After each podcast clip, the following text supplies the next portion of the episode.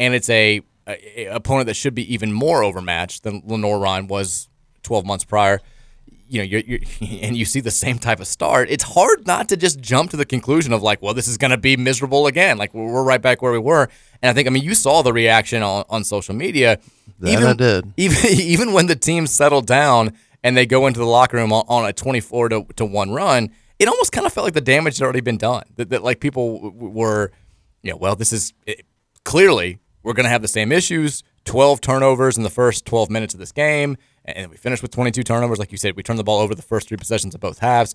It just felt like it like after that start, didn't matter how much they were going to win by. It was you. You'd already planted that seed of not enough has changed moving forward. Now they have a chance to rewrite that script a little bit in 10 days when they, they take the court again. But I, I think if they'd had that stretch in like the middle part of the game, it would have been a little bit less of a talking point than it was for the fan base. Yeah, it, it was just such a jarring reaction because all the talking points, yes, on paper, the team is going to be a lot more talented, which when they were operating at their peak efficiency, that did look like a team that, like, when you just look at them, they look like they have more talent than last year's team. But then, like you said, they come out just so flat. And like I said, it looked like the it was the same issues that last year's team did, amplified times 10 yeah. because they were turning it over as, at an even higher rate against a team they had no business being even remotely competitive with over the first 15 minutes. And so it, it, it it's hard not to have any sort of adverse reaction because of how just unprepared they looked, especially since I think it was Mike James who said the day before in like the pregame press or exhibition press or whatever, saying like, "Oh yeah, we should win this pretty handily." Which I mean, yeah, he's he's not wrong. They should win it pretty handily, but surely they're not not already getting complacent for a freaking exhibition. I mean, I would hope not. It, it reminded me a little bit of the when I think it was Jae'Lyn Withers when, when the team was. Uh, I think they were 0 and 6 and they lost the game to, to Lipscomb. And he was like, "Yeah, maybe we were overlooking them a little bit." And I was yeah. like, "You were underdogs in the game, and you haven't won at all this year." I'm like, "How can you possibly come out and say that?" It was, you know, the, last year's team just the mind-boggling things that kept happening, the things that kept coming out of their mouths. I was like, "Do you guys not understand?" And that was the thing that really, really frustrated me about the the reaction to the Lenoir-Rhyne game a year ago was you had Kenny Payne and the players coming out and being like, "We needed this." And I think that was the the first line of Kenny Payne's first post game press conference where he's like we needed this. Like we needed to wake the team up. And I was like, we th- last year's team had the lowest preseason expectations of any Louisville team in my lifetime. Like mm-hmm. they, they had been picked quite literally lower in any conference preseason poll than any Cardinal team before them. You've got no votes in the top 25 poll. You got all these people talking about how you're going to finish around 500 or below 500. You shouldn't need added motivation at a place like Louisville. You shouldn't need a wake up call. If you want locker room material, bulletin board material, you had 7,000 different articles and, and, and, lines to choose from that you could have posted anywhere across the locker room. They shouldn't have needed a wake up call. And the fact that they that, you know, they all were like, well, we needed this after the first exhibition game was a huge red flag for me, and, and it wound up being the case. I, I, mean, Mike James is right when you look at Simmons College and you look, look at, again, like you said, they don't even play in the NCAA. It's the National Christian Colleges Association, and it's the Division two of the National right. Christian Colleges uh, Athletic Association. Like that is a level of, of, of basketball that is not at all comparable to, I mean, even like D three. I mean, Male could probably take them on. We, we and had that, it's not we had this discussion. we had this discussion on, on, on Thursday where Scoots was like, "Do you think a a better high school team could give that team a game?" And I was like, "No, yeah, yeah." I tend to dismiss those, but if, if we're talking like locally, maybe, but nationally, absolutely. Like you know, that that's a group. When you look at that roster, it's a lot of local kids who were not all region caliber players. It's a lot of guys that were hey, I was the second leading scorer at, at Valley, and I'm, I'm, I'm playing college basketball now. That's that's who that team mm-hmm. was, and they should not be competitive with a team like Louisville. And granted, in the end, they were not. It, it was a 41 point victory, right. but there shouldn't have even been any of those anxious moments early on where people are saying, "Oh my God, Scream two, it's happening again," and it looks kind of like it did last year, where a lot of these turnovers are just totally unforced. Now, yeah. again, it's October 18th. We, we can yeah. you know, take it for what it's worth. Yeah, if there's going to be any anxious moments, you would think that stretch would maybe last the first two or three on-court minutes of the game before they start, you know, getting the, the shaking the rust off, getting all the, the nervousness and anxiousness out of their system. Not the first, what, 15, 16 minutes of the game where they couldn't do lot, yeah. anything right on either end of the court. I mean, that that like you said, you shouldn't need to have a ton of motivation at a place like well, especially – coming off a season that was legitimately the worst in program history. I mean, that's all the motivation you need. It doesn't matter who you're facing, whether it be Duke, Kentucky, Simmons, a high school here. Like, you you shouldn't need to be motivated after having to go through what the program went through last season. You should be ready to get going from the jump. And the fact that it took them nearly an entire half of basketball to get things going was pretty concerning. What's your take on the? I hate to use the word because I think that every Louisville fan kind of cringes a little bit, but the platooning. You know, we saw a starting unit of five. We saw a second unit of five. It, looked like he was asking those two different units to do two different things. The second unit came in and was more aggressive defensively, did a little full court pressing, played a little bit more up tempo. I, I, I mean, I can't imagine that that's going to be something that we No. see in the actual season, but I was surprised to even see it in the exhibition game.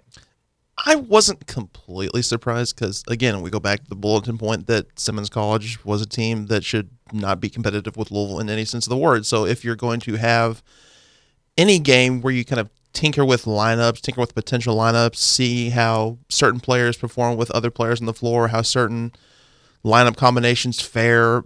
I mean, this is going to be the game to do it. And by all means, I mean, Kenny Payne did that. I mean, all, I think, 13 guys who were healthy, they played, and not, I think, like, what, 10 players played double digit minutes and no one played longer than 25 minutes. Mm-hmm. I mean, Tre White, I mean, we, you and I can both agree that Tre's probably going to be a starter by the time the, the regular season rolls around. I would guess he's going to be a leading scorer. Would, He would be my assumption. Right. He played 16 minutes. Right. I cannot imagine him playing less than 30 in any game. So, so I don't look too far into it. I, I don't know about when Kenny Payne says that he doesn't have a starting five penciled out yet. I think he's got something in his mind, but he still wants to see how certain players play with another and trying to hammer out rotations once the season starts. But I, I cannot see him actually doing this whole platooning method and having this 10 starters mindset by the time the regular season rolls around. I just can't see him doing that. I, I, think it's really weird, and this isn't meant to be like in because again, there's a lot of time we played the we played the first exhibition game of anybody in Division One and the earliest exhibition game we've ever played as a program by eight full days. So you can change things. I, I think it's really weird that he hasn't played Tre White and Skyy Clark together at all in practice, exhibition game. And he said like I'm not doing it. I'm I'm putting them on opposite teams. Those are by most accounts your two best players eh, and your two leaders going into the season. I think most people have that projected to be Louisville starting backcourt.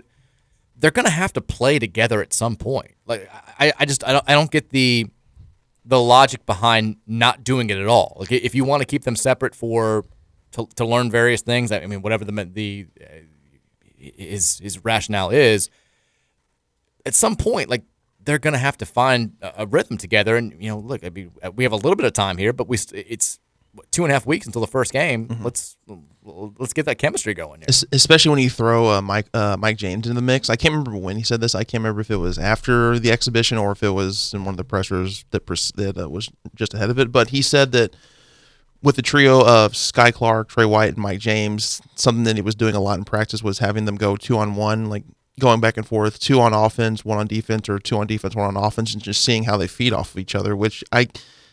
I, I get, but it seemed like that was some the way that he said it. It seemed like that's something they were almost exclusively doing with that trio. Which I mean, that's probably going to be three of your three pieces of your starting five right there. 'cause that those are probably the three best players or, or most capable starting players right this second. So not running any practice like consistent practice sets or not getting them any consistent run in the exhibition when when those three guys are all on the court that strikes me as a little bit odd. Now maybe they're doing something behind the scenes with those three that we have no idea is, is going on. I mean, we're we're not in practice every day. I mean, we're not even allowed to practice in like every day because everything is kind of hush hush behind the scenes. But I digress. So may, maybe they are doing something. But at face value, when I look at this, I, I can't help but think like like I hope he knows what he's doing. Which I mean, if I'm being honest, I'm not 100% sure he does know what he's completely doing at this point. But you know, he's got an entire season to prove a lot of people who have doubts about this wrong. I'm with you in, in thinking like it's fine to do this as a the two on one stuff and keeping White and Clark on opposite teams is fine if we're talking about it being I don't know a, day or two where you're trying to get something specific out of that practice, but to not have them play together at all. it, it just seemed he's like you know he, he'd said that early in the preseason, and then he got asked the question at the the, the, the press conference on Tuesday before the game, and he's like, "No, I have I haven't had them play together at all." I'm like, "Well, I mean, at some point you're going to have to. These are your two best players, according to most people. Like, let's uh, let's get them on the same page just a little bit." And look, the, like I said, there's there's still some time, but not a lot of time. Right. We will we'll flip the page. I, I turn the page coming up after the break. I do want to talk to Matt a little bit about football. We're going to hand out some midseason awards. We're going to do that. That's going to be a good time. It's Mike Rutherford here with Matt McGavic on a Friday on 1450 96.1 The Big X.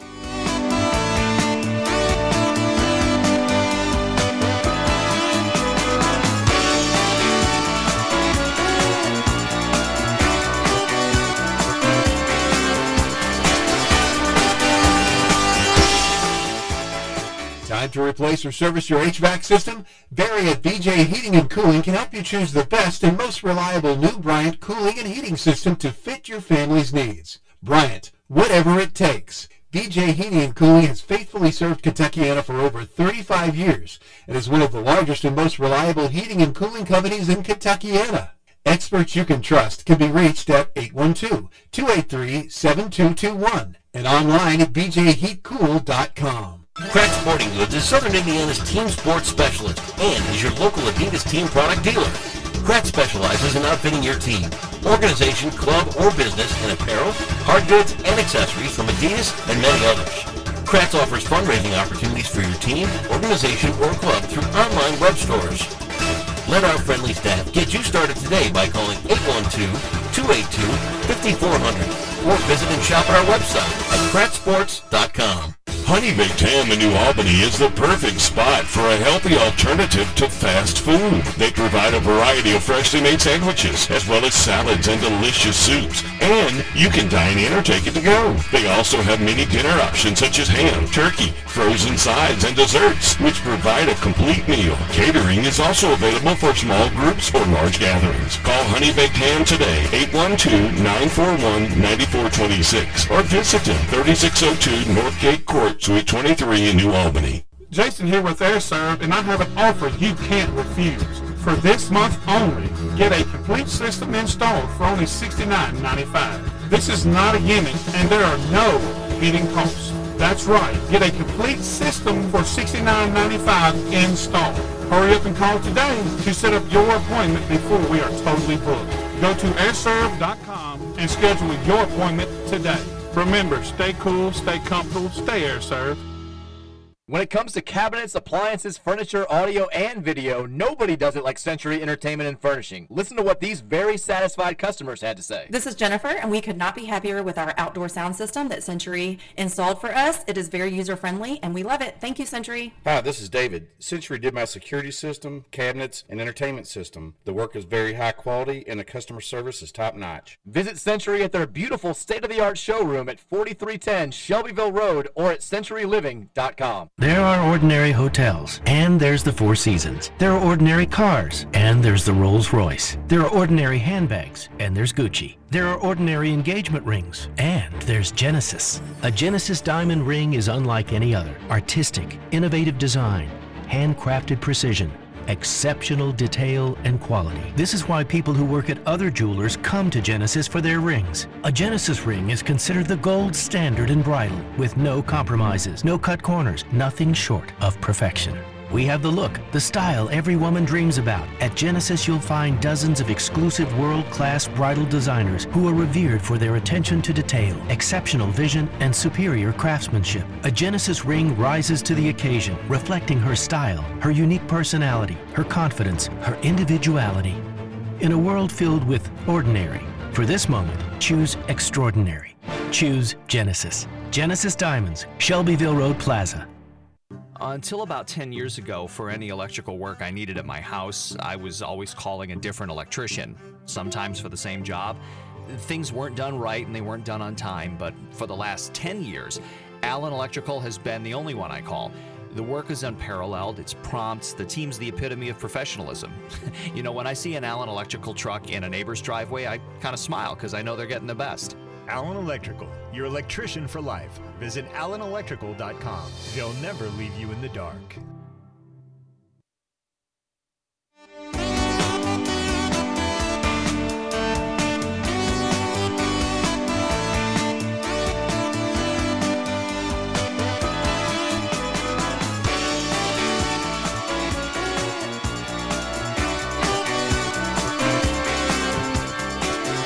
All right, welcome back in. Friday edition of the Mike Rutherford Show here on 1450 and 96.1, the Big X. Happy weekend to you. Happy bye week weekend. We got Matt McGavic from Louisville Report in the house, in studio. Matt underscore McGavic on Twitter. Louisville Report is the website. He's uh, he's posting a million articles a day. He's doing the damn thing. Hardest working man in the city. Uh, you also do the what the, the the from the Pink Seats podcast is the one that you're on. Yeah, from the Pink Seats. I haven't Okay. been on there the last couple times because it kind of conflicts with the softball league I'm on. But you know what? Oh, Some, sometimes you got Priorities. Priorities, man. I hear you. Where are you playing softball? it's this league out in Tom Sawyer with uh, the ESPN 680 guys. Oh, nice. We used to play. I mean, it's been like God, ten years at this point since I've done anything remotely athletically besides golf. But we would play it down the river. We played St. Martha League. We for a while there, like post college life, softball became a big deal, and it was it was a lot of fun. And there was one game where we were playing at um, Camp Taylor, Mm. and like I dropped a fly ball for the first time since I'd been like six years old, and I was like, "This is it! Like, I, I, it's done." I looked over my buddy who played at Male, and I was like, "We're not good at sports anymore. Like, like this is the point where I have to stop. Like, Yeah. pushing thirty, it was I, done." I, I was in right field to start the season, and now I'm firmly at catcher. Let's just put it that way. There's nothing wrong with that. It's a nice little easy There's spot. nothing. What, what's understood doesn't need to be said.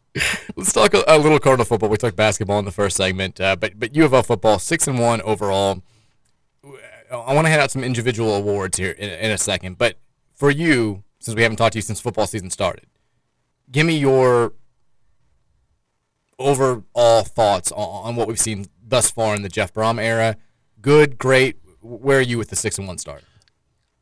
I think the best way to put it, it's that I it's what I expected from a Jeff Brohm team slash season, but the bet one of the better versions of it. And I say that because coming in, I mean, we kind of know what Jeff Brohm's mo is as a coach. He gets up for the big games, sometimes struggles with some of the games he should win.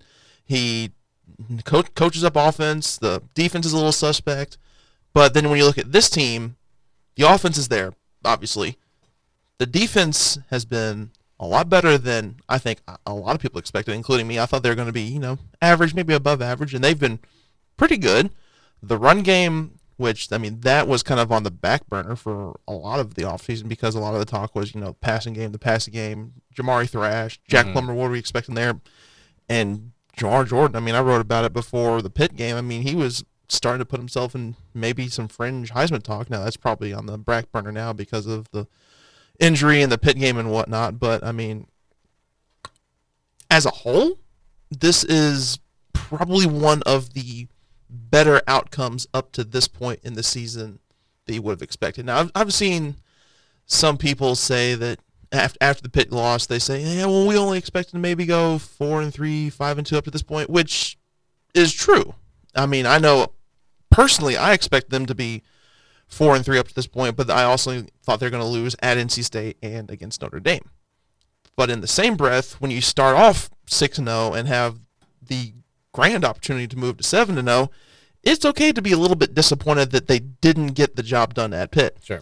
But like I said, I go back to my original point. In the same, in the same breath, I mean, I didn't expect them to be six and one up to this point. I didn't expect them to be six and zero. I thought Notre Dame was going to win that game. I thought it was going to be a little bit of a a long road to hoe against Notre Dame, and then Louisville end up beats Notre Dame at their own game. I mean, we've talked about that ad nauseum. So there's a mix of good, mix of bad, but there's a lot more good, like a lot more good than there is bad to this point. But we'll see how they perform in the second half of the season because they've, well, they've got two stinkers ahead in Virginia and Virginia Tech. I mean, Duke's good, Miami's good. The coach isn't that good, but the talent is. uh, and Kentucky is Kentucky. Yeah. So there's it's three of your what five hardest games are going to be in that in that five game stretch into the season. And that's the thing because you know, preseason predictions are dumb. We all do them, Mhm. but but they are dumb because we have no idea, especially in college football where you get no preseason. There's no exhibition. There's no, you know, you don't have spring training like you do in baseball. There's nothing. The first glimpse of this uh, of these teams are all when they play their first actual game that counts. So you know, I mean, I had us losing at Pitt and and at NC State, and I thought those teams were going to be a lot better than they were.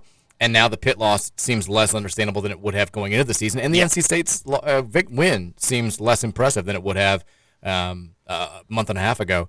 You you look at the the last half of the season now, and I, I keep saying half. We've played seven games, but it does feel like this is sort of It's the- natural to say half because it's, it's bye week. I'm, Right. I've, I've called it half, and I know it's not the true half. So you know, it feels like the midway point. You have a, a little break. We finally get to come up for air, and then you've got this uh, this very tough stretch to end the season. I, I mean, we all do the game by game picks as media media uh, air quotes guys. What was your preseason over? Like, what record did you end up going with? I think it went eight and four. That's what I did too. So, are- like, are you? Because the question came up after our our four and 0, 5 and zero start. People like, would you like to revisit that? And I did bump it up to nine and three. And now I sit here and for a while there, I mean, going into last week, it was like it's hard to see them maybe not going ten and two. But you've got, like you said, Duke next week will be a nationally ranked opponent, pretty much regardless of what happens this week in their game against Florida State. Miami on the road is always going to be tough because they've mm-hmm. got they've got talent. You never know when that talent's going to wake up and actually play to its potential. It seems like they do that to a couple of teams every year. It'll be tough because of the talent, but not because of the environment and the coaching. Exactly, but you know, the last maybe I'm just scarred by the last couple of times we've gone down there, where it seemed like they have just been like they've they've kind of done whatever they wanted to to us. And then, like you said, Kentucky is is is kind of Kentucky. It doesn't like I don't care what Kentucky does in these these weeks ahead. They've handled us so easily the last four years that it's hard to get over that mental hurdle until we actually see a Louisville team go out there and look like they. And last year was somewhat competitive, but it, you know, was, Kentucky was pretty much in control. It felt like the majority of that game. Yeah. Until we actually go out there and either beat them or play in a game where it feels like you know we, we should have beaten them. Mhm. So, are you upping the record now, or are you sticking with eight and four as we stare down the last five games of this regular season? I would probably up it to. I'm gonna jinx them by saying this. I just know I am. I'd probably up it to ten and two. Honestly, Okay. I think that's very attainable. Uh, Virginia is ass. I'm not gonna explain further than that. Virginia Tech is not great either, but they have looked really good the last couple weeks They're with uh. Kyron Drones, that backup uh, QB coming in there. He's looked really good, but I mean it's it's at home and. Louisville has played considerably better at home than they have away from home, so I'm not too terribly concerned there. Um, Duke, again, it being at home gives me a lot better of a feeling that Louisville will be able to pull it out because I don't have the exact splits in front of me, but Louisville has played nearly night and day football when they're at home versus away from home. Yeah. And I don't really need the data. You can just see it with your own eyes. They they, they play a lot better. They play a lot sharper. They play a lot more efficient. So with Duke and as good as they are, with it being in Louisville, I feel better. And it, we still don't know if Riley Leonard's going to be ready for that game. I mean, it, it sounds like he should. He might even play against Florida State because he's still technically air quotes day to day. But we'll see. So I would chalk that Duke game up as a win, but it's going to be a tough one, that's for sure. The last two games are where I have some of the bigger reservations because while Miami's coaching, I'm always going to poke fun of Mario Cristobal because he can't coach his way out of a paper bag, even though he gets talent out the wazoo. Sure seems like it. Yeah, Miami's really talented, very talented. They they they have the guys to possibly go toe to toe with m- most teams in college football, except for like the top five or ten. It's just that the coaching kind of gets in the way, and plus, you know, it is a road game. I know Miami isn't exactly known for their hostile road environments in that NFL stadium, but like I just mentioned, it's going to be difficult playing away from home for this Louisville team because they seem to play not their best football when it's not at L&N Stadium. And then Kentucky. And I hate saying that I'm still expecting a loss because with Jeff Brohm, we all know he comes up for the big games, he comes up for the rivalry games, and he if anyone's going to motivate Louisville to break the streak against Kentucky, it's going to be him. But I'm of the mindset that until it actually happens, I'm not going to go in, into that game with expectation that it's going to change. And now maybe that'll change in a, a couple weeks, and Louisville goes to nine and one heading into Miami. We'll see. But until then, I'm not going to have a ton of expectations because Kentucky's defense is still pretty good, and Kentucky's running back is uh, Yeah. pretty damn good himself. I feel myself leaning more towards. I, I, I think we're going to end up finishing nine and three, which is one game better than I thought going into the season. So I mean, I would. I think most people would have signed up for a nine and three season. Right. And going three and two over these last five, some people may look at that as a disappointment. But like you said, I mean, Duke is a game that they could lose. We'll, we'll see. What I think we'll find out a lot about Duke this weekend. You know, the, the Clemson loss, uh, the, the Clemson win to start the season, maybe was a little bit fluky. They were the better team, but the fact that it was twenty eight to seven, it was so decisive because Clemson gave the ball away in the red zone three different times. Like that was uh, just uh, one of those things. It, it's it's amazing what happens when you turn the ball over inside the 25 yard line three times. We know. we're, we're, we're, well aware. They uh, and they, you can argue they should have beaten Notre Dame, Who- and and they have They should have beaten Notre Dame. to their credit, they've also like they have handled business against the teams that they are supposed to beat. Like they have bludgeoned the teams that they are clearly better than. A- And, I mean, like I, th- I thought they were on upset alert last week without their quarterback against NC State. No problem whatsoever. None whatsoever. If they come out and they, you know, they're right there with FSU or they beat FSU this weekend, I think that's a game you look at and you're like, damn, they could definitely come into our house and, and, and have no problem um, pulling off another top 25 victory. So I think there's concern there for sure. That'll be a big game. Hopefully the crowd will show up. I, I think that Virginia's bad. You should have no issue. It's a goal game for God's sake on a Thursday night. Let's get it up. The Virginia Tech game, a little bit more nervous now than I was a couple weeks ago because, like you said, they've played much much better football the last couple of weeks. We'll see how they play um, for, for the the two weeks before they come to town, A- and then I still I said before the season the Miami game is the one that I have the least hope for. I still kind of feel that way because Miami does this thing every year where you know they start off 4 0 or they start off 5 0 and they're in the top 25 and they have these lofty expectations and the Miami is back talk starts up and then they lose that first game and usually it's in some sort of like horrific shocking fashion not usually as bad as it was this year but something akin to what we saw in the Georgia Tech game and then for a little bit of time they just give up totally like, like once the dreams of winning a national title are gone all those former five star recruits, all those former four star recruits, they just pack it up a little bit. And you saw that, I think, last week against uh, North Carolina. Now they have a chance to bounce back in a, in a big way this weekend against Clemson. They still they, they play Florida State the week before us, but Miami is this this kind of like dormant weapon that I, I feel like charges out of nowhere at some point. The, the door just opened here. The ghost, uh, the, the ghost of the Big X Studios just blew the, the door open. The, It is spooky season. Miami, Miami is like this weapon, and once or twice a year after they've had that give up, they just take it out on some some poor like good but not great team that comes to their house where it's like, damn, like look at all this talent. They they beat whoever fifty five to thirty. I fear that that's going to be us in that penultimate weekend of the, of the season because they're the type of team that you know, we, we have some talent for sure. But if Miami's playing to its, if, if they're fully focused, if they're fully locked in, if everything's going their way, it's one of those games you kind of shrug your shoulders and like, yeah, they, just, they got some dudes that we don't. So I'm, I'm not exactly going to comfort you with the stat that I'm about to tell you. I'm looking at a PFF's grades, you know, just by overall grade. Take a guess as to what the top three teams are in college football in terms of their overall pro football focus grade. Oh gosh, um, Georgia. Nope. Georgia's eighth. I mean, I'm assuming Miami's in the top three. Miami's in the top three. They're number three. Uh, Michigan. Michigan's number one. Number Okay. number two is going to surprise you.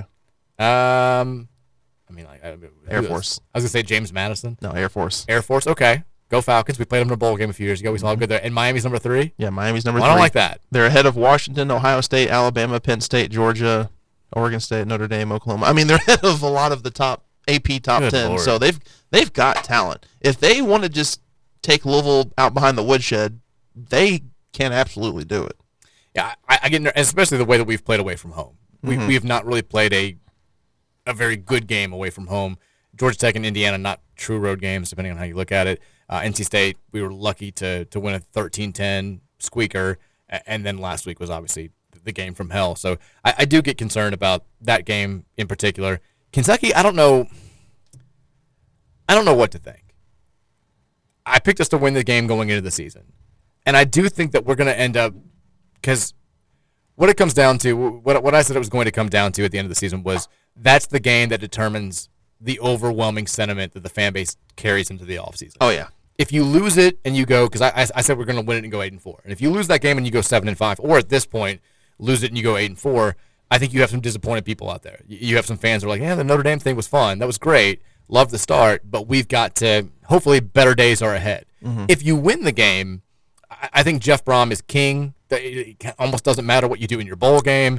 You know, you, we'll see how the recruiting goes. We'll see how the transfer portal goes. People are going to be excited. Season ticket sales will continue to skyrocket, and like, it's the biggest tangible piece of evidence yet that a new day is here. You know, you know, they dominated us so thoroughly. That time is gone. We're back to being the kings of the state. We're only going to get better. We're going to compete for conference championships.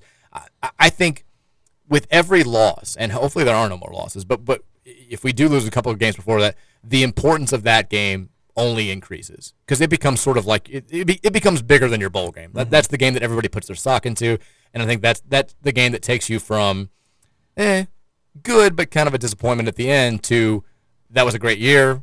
Love Jeff Brohm. Couldn't be happier that he's here. Like I, I think you need to win that game. Yeah, if you go two and two ahead of that, it it it, it dampens what a lot of fans are going to be looking forward to in bowl season. So yeah, it does make the game more important. It.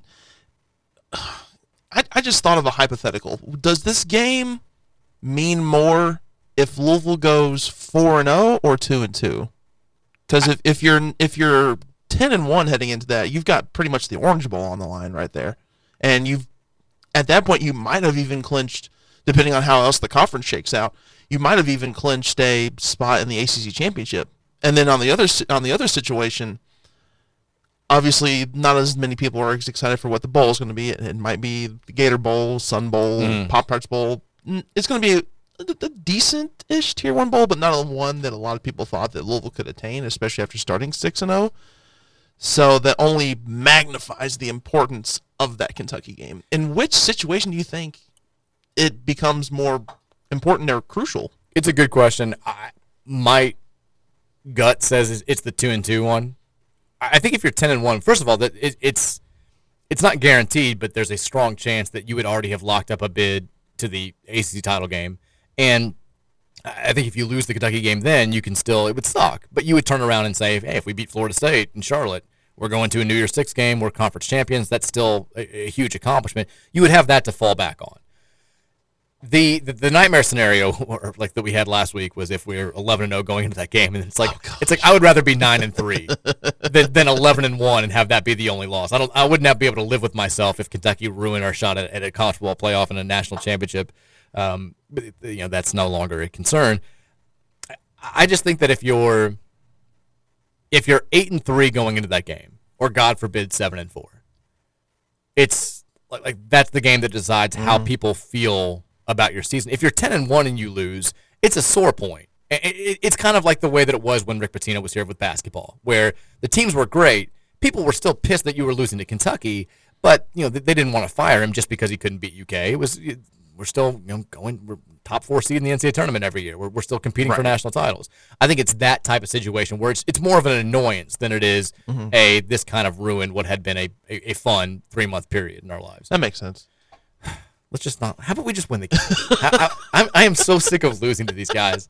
As someone like I don't know if you know I've got nephews now that are one is a freshman in college and the other two are in high school, and like when I was growing up, we just like we, we dominated Kentucky. Like that was you know, there were a couple periods here and there where the team was bad and we'd lose one or two games in a row. And you know when we started off playing in the '90s, they were kind of a slightly better program, and then that changed pretty quickly. Like you know, kids these days, they don't have that that built-in DNA of we're better than Kentucky football. Let's point and Mhm. laugh at them.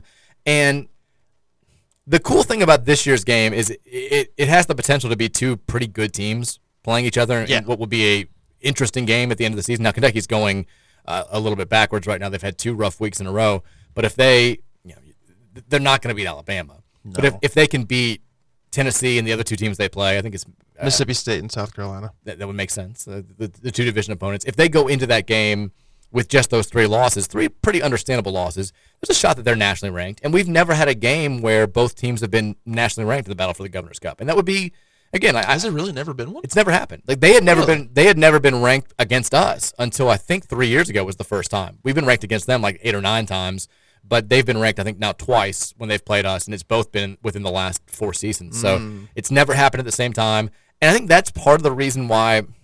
Like the rivalry is never going to take center stage nationally, or even close to center stage nationally, especially with it now being played at the end of the season. But the reason why it hasn't made more of a blip on the radar is you've had years where Kentucky's been really good or good. You've had years where we've been kind of in that top 15 realm, especially when the game was being played at the beginning of the season. But it's never been the same. It's never been simultaneous. And, and, so, you know, their biggest wins over us have been games where, you know, we were, you know, like 07, we're a top 10 team preseason. We're a huge favorite in the game, and they, they shock us. Or the Lamar Jackson game a few years ago where they shock us. And we haven't had many of those chances Uh, in the opposite until recently, and we have not capitalized on them whatsoever. When they've been expected to beat us, they've, they've beaten us, and they've beaten us bad. So I, I would like to see a game where people tune in not just because hey these two teams hate each other or hey Louisville's really good or hey Kentucky's really good.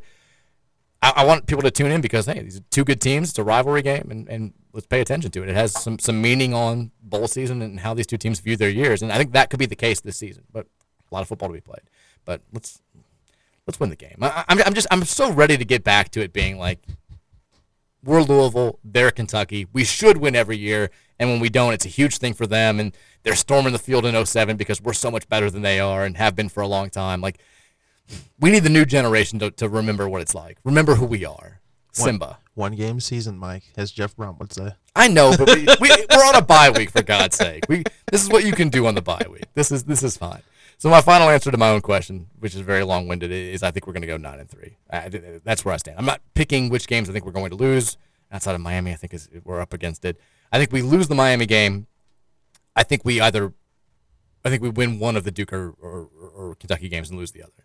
Virginia, Virginia Tech, we should take care of business. Where are you, real quickly? We got about a minute left. Mm-hmm. Jack Plummer. Is there any concern for you with him being the guy for the last five games? Because you know, there's some talk now. They got a bye week. Maybe they could get somebody else ready to go. And See, I, granted, what I saw in, in spring and in the fall, I just don't think that Doman or any of the, the newcomers can really threaten him. He's by far and away the best they have. Now, granted, I mean, he, he's done a lot of good, but he's also done a lot of like boneheaded things. If he can just shore up his decision making and awareness, he can be a lot better. He really can because I mean, some some of the a lot of the interceptions aren't really his fault. Some of them are drops and tips from receivers, but he's had a, a handful of really boneheaded decisions. There are some times where his pocket awareness or like his overall like view of the front seven is isn't what you would expect of a six year senior, sixth year senior, excuse me, and then he takes sacks that he probably shouldn't have. Yeah, But we, we what- got, we got to go to break. Sorry, real, real, real quick. We have the hard out at 59 now, so we we, we, we have to do it. It's it's it's Fair, quick. fair. We can continue this after the break. I do want to do the individual awards thing. Then we'll take some text at 502-414-1450. It's the Rutherford Show, Friday edition here on 1450 The Big X.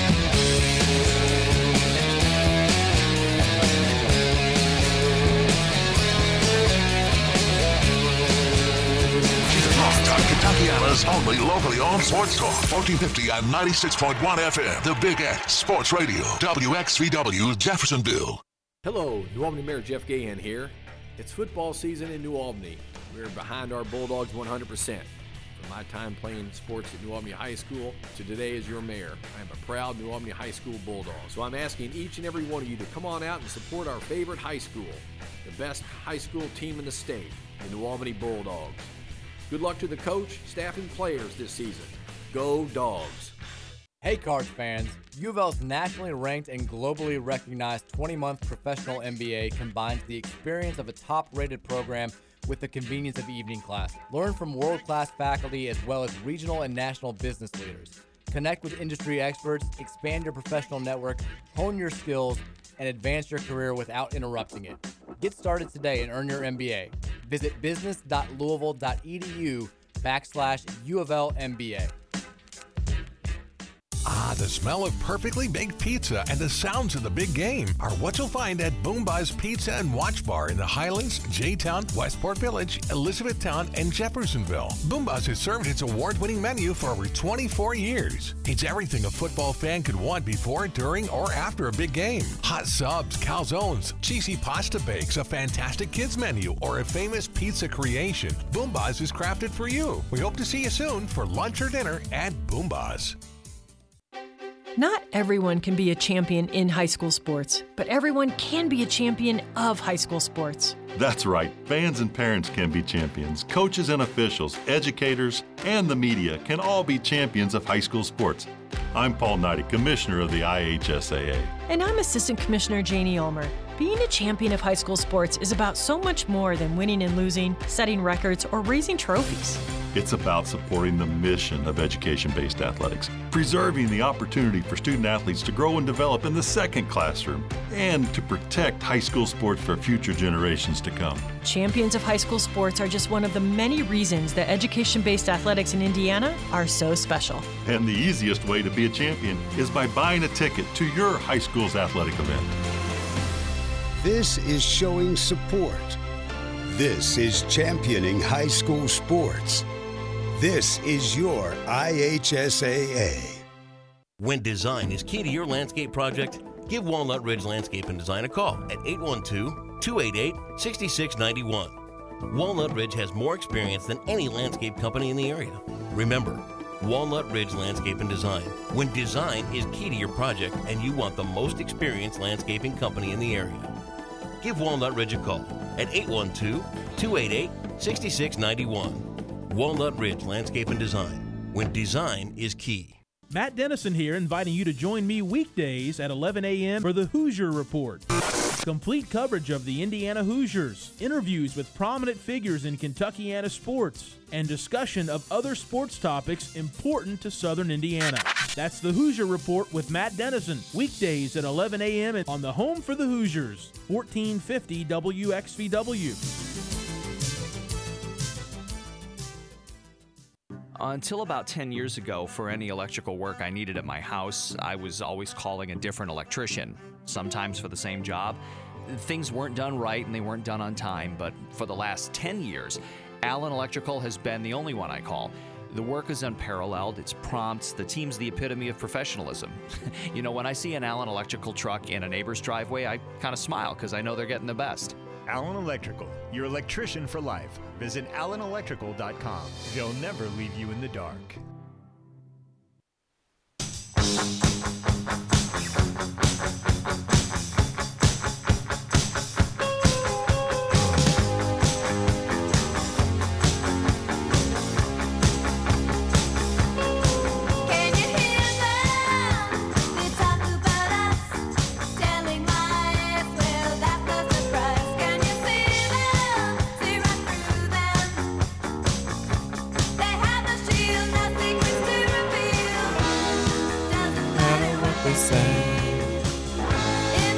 Very Trevor song. I like it.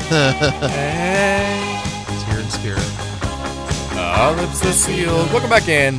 Four o'clock hour here, the Friday edition of the Mike Rutherford Show on 1450 961 The Big X. Matt McGavic with me here in studio today on the Friday show. We're going to turn things over to you guys on the Thornton's text line in just a second. If you have thoughts, let us know at 502 414 1450. Before we do that, though, I promised this uh, this sort of quick segment. We did not deliver a couple. Indiv- we'll just do some individual awards on the first half. We're calling it the first half. It's seven games, whatever, uh, of the Louisville football season. I, I want because I think I think the the answer to the question is is fairly obvious in a couple of these. So I want to give I want you to give me your top two. If I said through seven games, offensive MVP, give me your, your number one, your number two. I think it's got to be Jaws and Jamari. I mean, Jaws is probably number one. You can make a case for Jamari for being being number one, considering his importance in the passing game. But I mean, like I said in the last hour, I mean, Jaws for a little bit was starting to get on the fringes of Heisman talk, and yeah, depending on if he doesn't get injured against Pitt, who knows where he's at now. So I I think for sure it's it's got to be Jaws number one, Jamari. Even with his wrist taped to hell and back, he still had what a nine catch, 120 yard performance at Pitt, and even before that, he was just doing a whole bunch of things that we haven't seen out of a Louisville wide receiver since probably Tutu.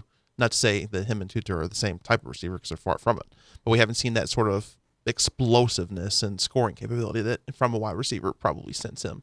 So it, it's definitely got to be Jordan and Thrash one and two. I like Jawhar at one. The only thing that I I would maybe say like could be a t- a number two if if you did the lazy cheat thing, which is like I'm going with the offensive line at number two. Like you you could make that case, which I think is you can't do that. But also it feels weird to be like I'm going with Brian Hudson over Michael Gonzalez or you know Willie Turner. Like it's just Right. so I, I think the one and two are pretty obvious. Jawhar should be one. Um, I, I mean, who knows if we win the Pitt game if he's healthy? I think we have a better shot. It would have been nice to, to see. And then Jamari has been an absolute beast. I think he scored in every game but one so far this year, which I is believe so, pretty yeah. crazy for a wide receiver. He's been as good as we as good as we wanted him to be, which is a pretty high compliment considering the hype that he came here with. So I'll go Jaws and Jamari. Well, we're in lockstep here. Defensive side of the ball, number one, number two when it comes to MVP. Number number one, I mean, it's got to be Ashton. It's I mean, be He's legitimately like a top fifty player in college football right now, and he's he he's had a couple games where he hasn't been as big of an impact as I would have hoped. Especially the I'm looking at the Pitt game since that offensive line was not that great and it was injured to hell and back, and I little would have liked to see him be a little bit more forced there. But even before that game, he was had a great season. I think he's eight tackles for loss, six and a half sacks. I think he's in the top five in sacks actually. So He's number one for sure. Number two, oh gosh, Number two is where it gets interesting. no, number two is a, a lot more interesting. Um, I'm going to say Quincy Riley. Okay. Just because I mean, th- you you also could give the number two to like four or five different guys, and a lot of those guys are in the secondary. I mean, Cam Kelly's done phenomenal since stepping up with Josh Mickens kind of on the mend with his hamstring injury. Devin Neal's done really well. He's had some like he's had some moments where he makes plays where Wolves defense absolutely needed it.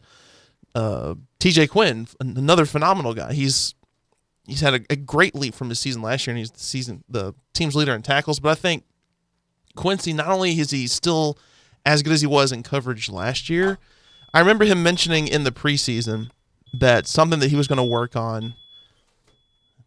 Thank you, backing up truck.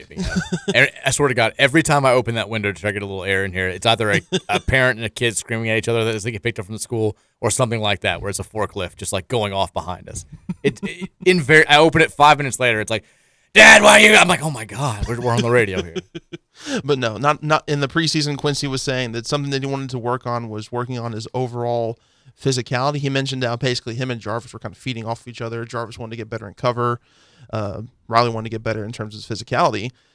Jarvis has, has gotten better in coverage, but still a little bit hit or miss there. There's still been a couple moments where he's gotten busted wide open. But Riley, his coverage, his ball skills are just as good as they were last year, and he's having a lot more success in the short to intermediate part of the field. And I think, like off the top of my head, he's like among the college football leaders in passes defended, Mhm. which is you know phenomenal. This is what, and there's a there's, there's like I said, there's a lot of guys in the secondary who you could say is like the number two defensive guy.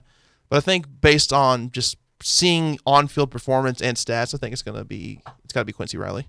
Yeah, Ashton, I, think, is the obvious number one. He was named a CBS had him as a, midseason All American earlier this year. Just uh, today, he Mhm. got named to what watch list. It was the the watch list for the the Bednarik Award, which goes to the best overall defensive player in college football. He's been, yeah, a lot of people were, were predicting a breakout junior season. He's been like Jamari Thrash, as good as our expectations were for him coming into this year. He's been he's been terrific. I also am going to go with Quincy Riley at number two. I, I think that he, the fact that he doesn't get talked about more nationally, Mhm. it's gotten to the point where it bugs me because you look at the numbers and his his stats stack up with virtually any cornerback in the country. He is when he's being thrown at, which is a rarity. Man, you- you're seeing a lot of teams that are like, we're just not going to that side of the field. We're, we're, throwing it. Jarvis Brownlee's good, but we're going to take our chances and uh, go for the middle of the field. When people are throwing at him, they're completing just 35.3% of their passes on, on Riley. That's the fourth best in college football, which is a minimum 25 targets. He's right behind an, another Isaiah Rutherford. How, how, oh, where are all these Rutherfords coming from in, in sports these days? It's always coming up, Rutherford. None of them look like me, but don't think we're closely related, except for the one who plays for the Nationals, who sucked this year. but yeah, we get the one for Pitt, like kind of, or not not Pitt, uh, Georgia Tech, who played so well against yeah. us. I was like, yeah, this, this guy's good. First play they go to, I'm like, well, what's happening here? good. You have the Kentucky volleyball player, who's like their best player is a Rutherford. What's I don't, I don't know what's happening here. We're booming as, as a as a family, but none of them are playing for the Louisville. universe is trolling you. We've got to start getting some of these guys in Cardinal uniforms. but uh, Quincy Riley is fourth in that category. He is third in the ACC in passes defended, which again Yep. is a is a hell of a stat considering how little he gets thrown at. You saw in the Notre Dame game, like they, I- I think Notre Dame came into that game believing they could throw the ball down the field on Louisville, and you know Louisville sold out to stop the the run.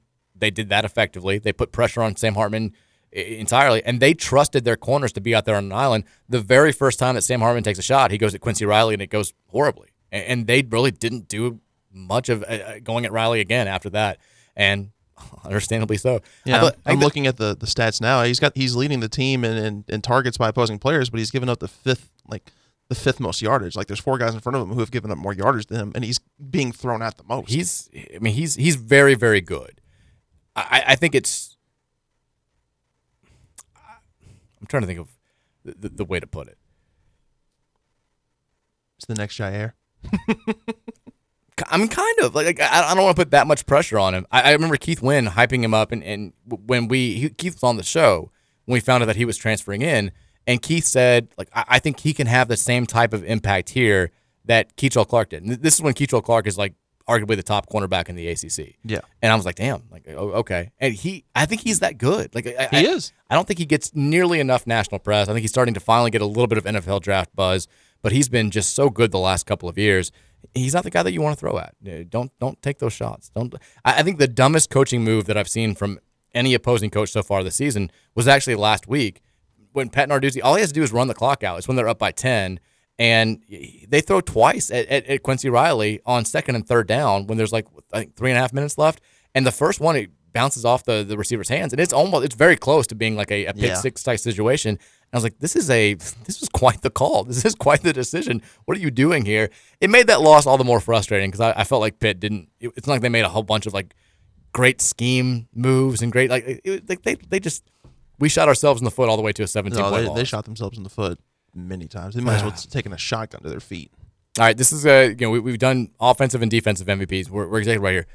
Play of the year, most important play. Give me a one and give me a two, I- because I, I think there's there's a handful of big ones out there. I can go first since I give you a little time to think about it. Okay. I'm gonna go with my number one play of the year is the first Jawhar touchdown run against Notre Dame.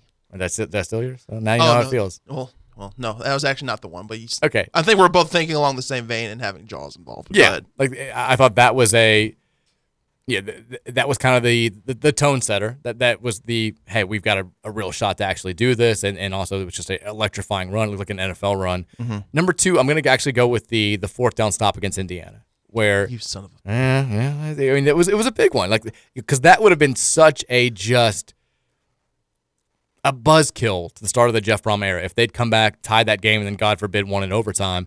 And look, it was a terrible play call by Tom Allen. Calling the timeout beforehand felt weird too, but we need the defense to step up and make a play to win the game, and, and, and they did it, and that you know quite literally ended the game. So that would be my number two.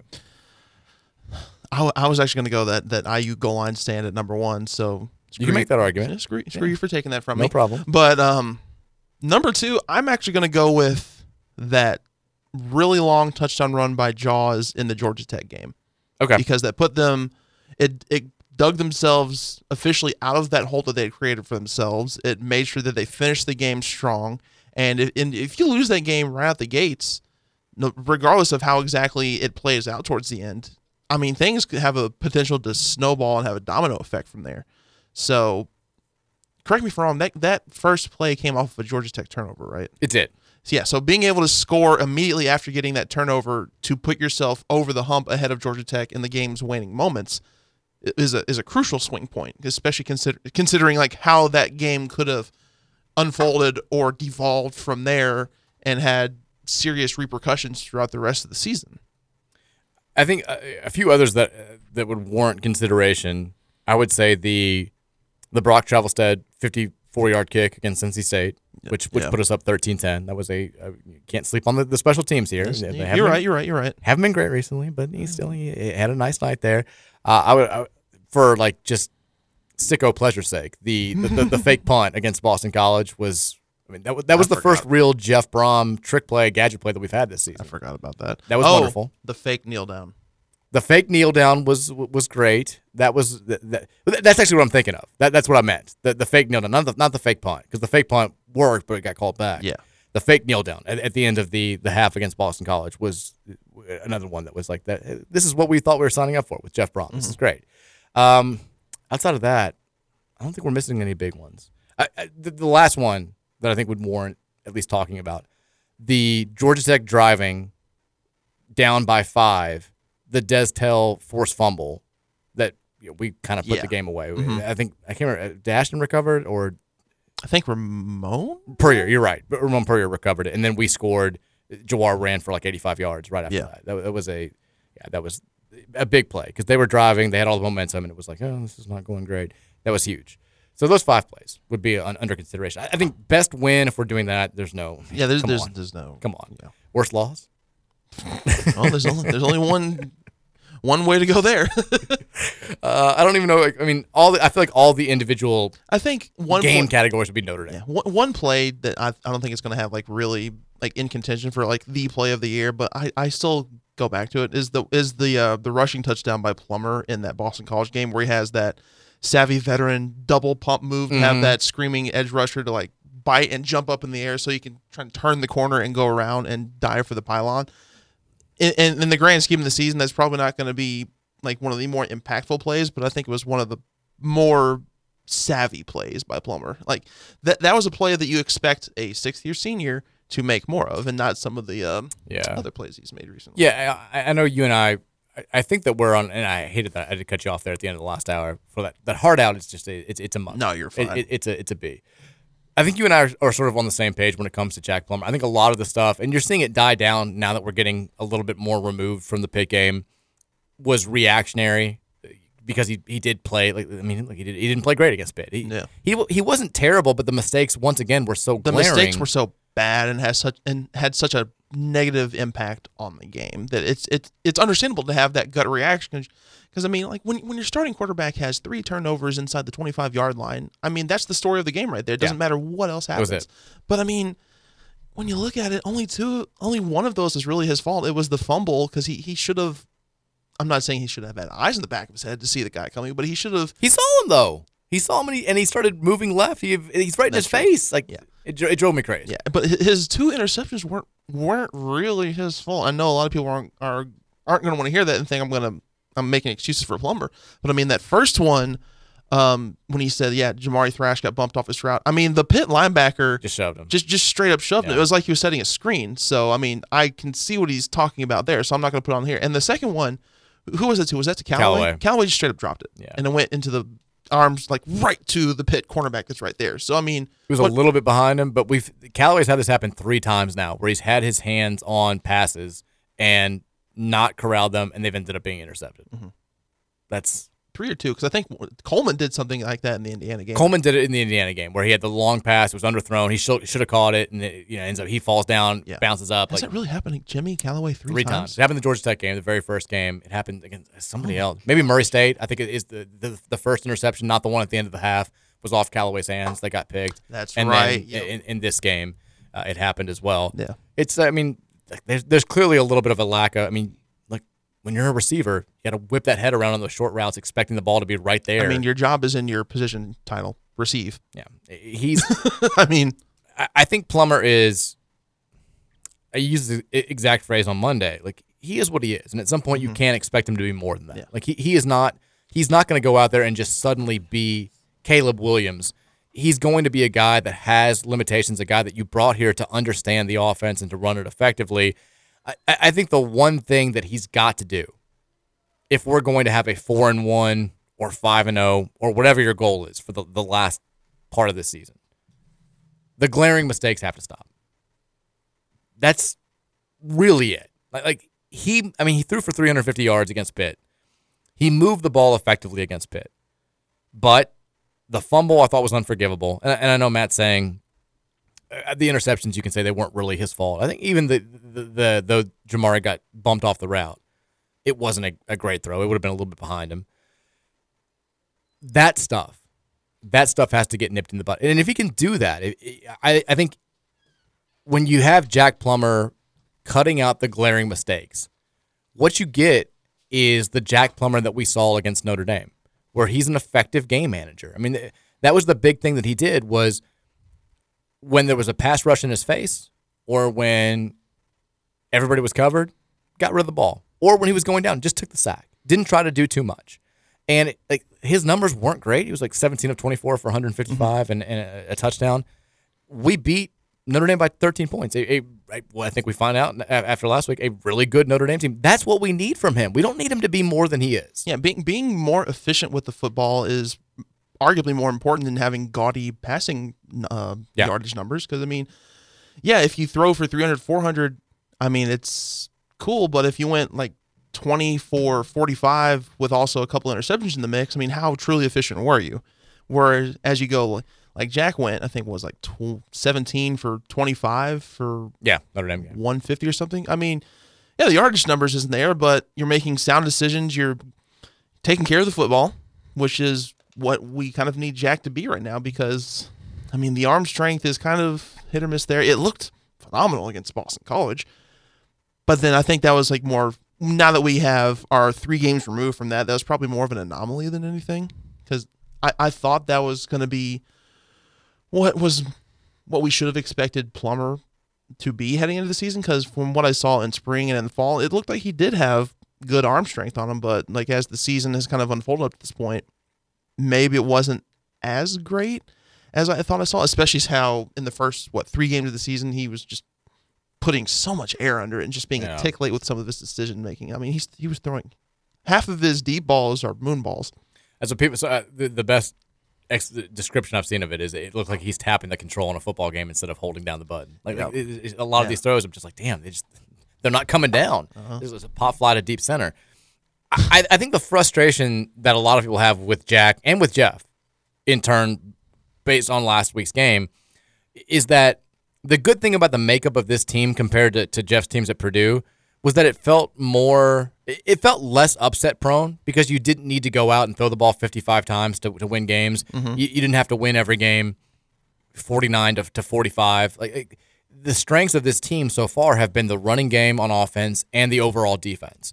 And so, with that being the case, you felt like, you know, even though you're going up to Pitt and the the weather's going to play a factor and the field's going to play a factor and all that good stuff, we should be able to run the ball against them and we should be able to stop them on, on defense.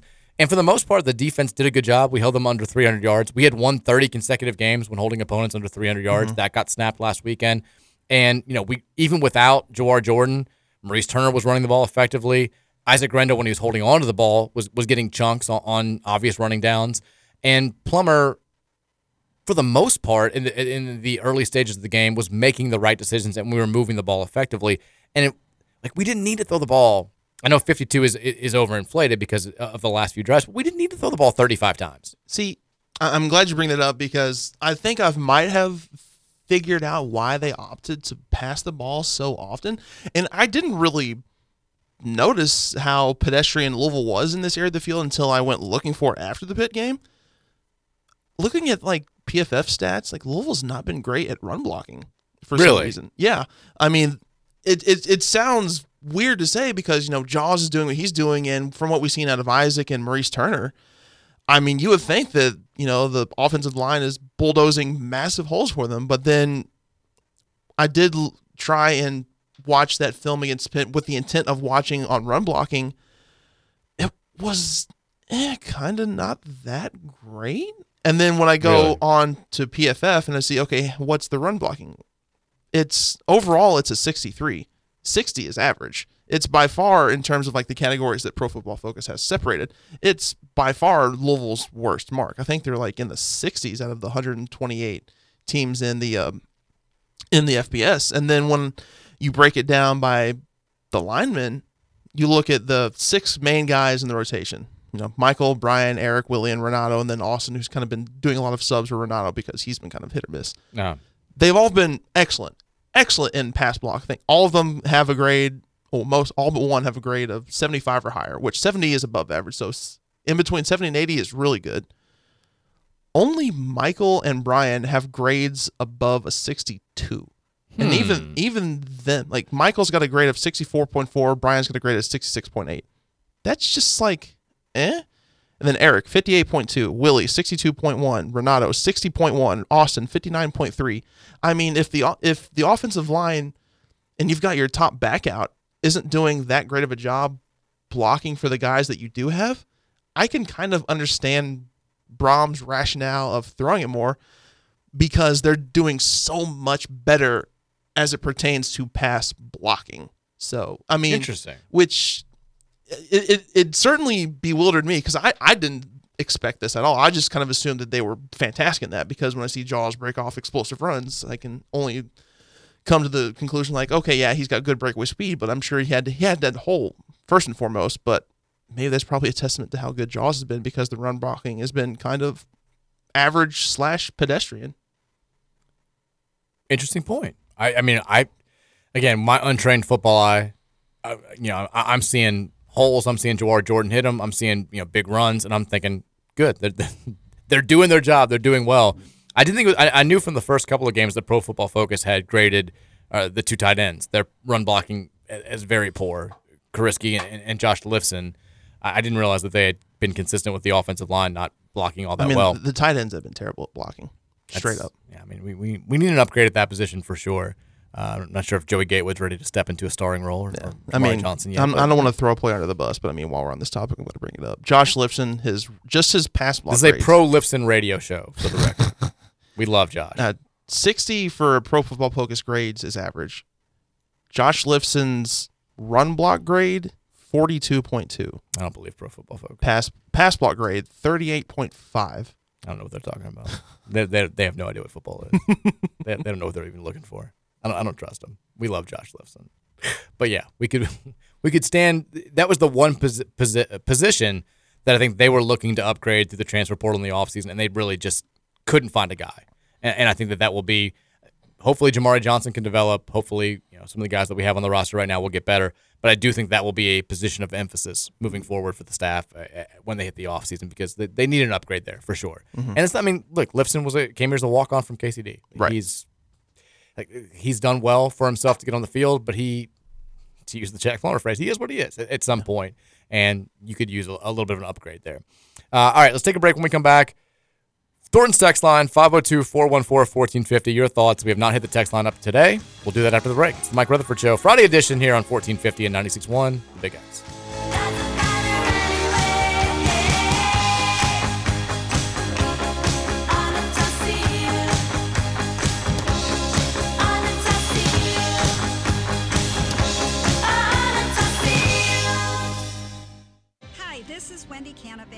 Genesis Diamonds. At Genesis, we are obsessed with providing the best of the best in value and quality, which is why we partnered with the finest designers and brands in the business. Whether it's a bracelet, necklace, earrings, and of course, engagement ring, you will give the love of your life a piece of jewelry that she will cherish forever. We have designer settings in every price range and style made to fit your specific diamond. So you don't need to buy a cookie cutter mass produced design that looks like you were just trying to cut costs. Most of the designer pieces are exclusive to Genesis in Kentuckiana because they select only the finest jewelers in the business to partner with. And so you won't see her ring on every other woman's hand. Our designers share our obsession for quality so the ring you buy her will last a lifetime. Our lifetime free warranty ensures that you won't even pay for maintenance. Come to Genesis and let us show you our extensive collections in fine designer jewelry and experience the Genesis difference for yourself. Jason here with AirServe, and I have an offer you can't refuse. For this month only, get a complete system installed for only $69.95. This is not a gimmick, and there are no hidden costs. That's right, get a complete system for $69.95 installed. Hurry up and call today to set up your appointment before we are totally booked. Go to airserve.com and schedule your appointment today. Remember, stay cool, stay comfortable, stay AirServe.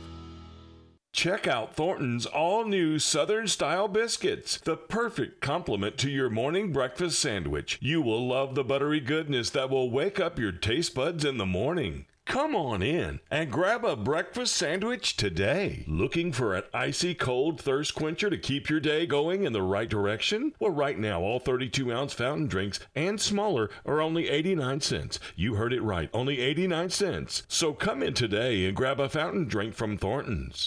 Honey Baked Ham in New Albany is the perfect spot for a healthy alternative to fast food. They provide a variety of freshly made sandwiches, as well as salads and delicious soups. And you can dine in or take it to go. They also have many dinner options such as ham, turkey, frozen sides, and desserts, which provide a complete meal. Catering is also available for small groups or large gatherings. Call Honey Baked Ham today, 812 941 9426, or visit them 3602 Northgate Court, Suite 23 in New Albany. Paul's Alignment and Brake, the auto repair shop you can trust. We've been here since 1982, servicing and repairing vehicles to keep you on the road and safe. We offer services for all makes and models. We also offer fleet services, free brake and AC inspections, and for a limited time, we're offering a free 42 point inspection. We have the best price on alignments in the area, located at 1006 Applegate Lane in Clarksville, Indiana, eight minutes from downtown Louisville.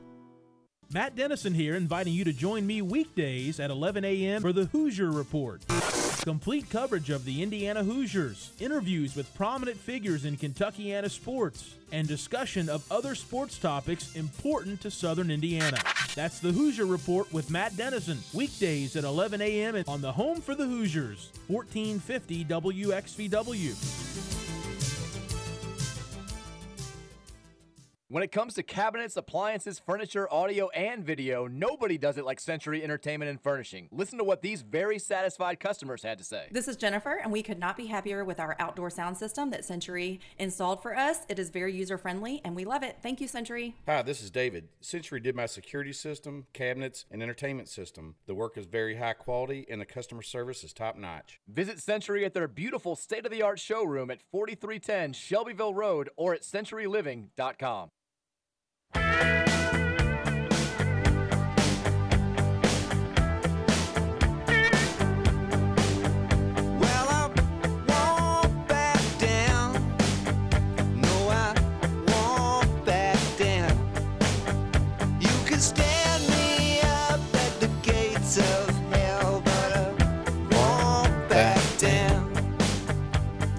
I saw Tom Petty was trending about something today, and I didn't have the enough interest to click on what it was. Because usually, my, my- one of my big problems now with the new X, uh, one one of the many problems, is when there is something Mhm. trending. It, it's it's impossible to find out why. You click Yeah. on it, and there's just like it used to be like the top few tweets would tr- trend like tell you like, oh, this person said something terrible, or this person died, or this person has a new movie coming out, and now you click on it, and you've got no idea why this person is even trending. So like, I, I see Tom Petty, I'm curious, I enjoy Tom Petty, um, a- and I don't see anything why, so I don't even click on it anymore. But anyway, shout out to Tom Petty.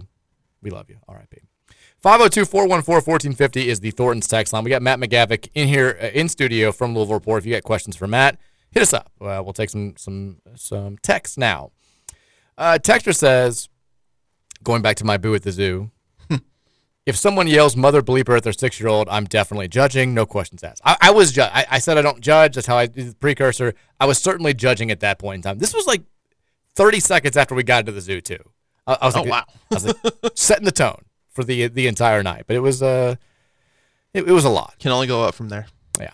Texter says uh, team chemistry on Wednesday night in the exhibition game was horrible once again.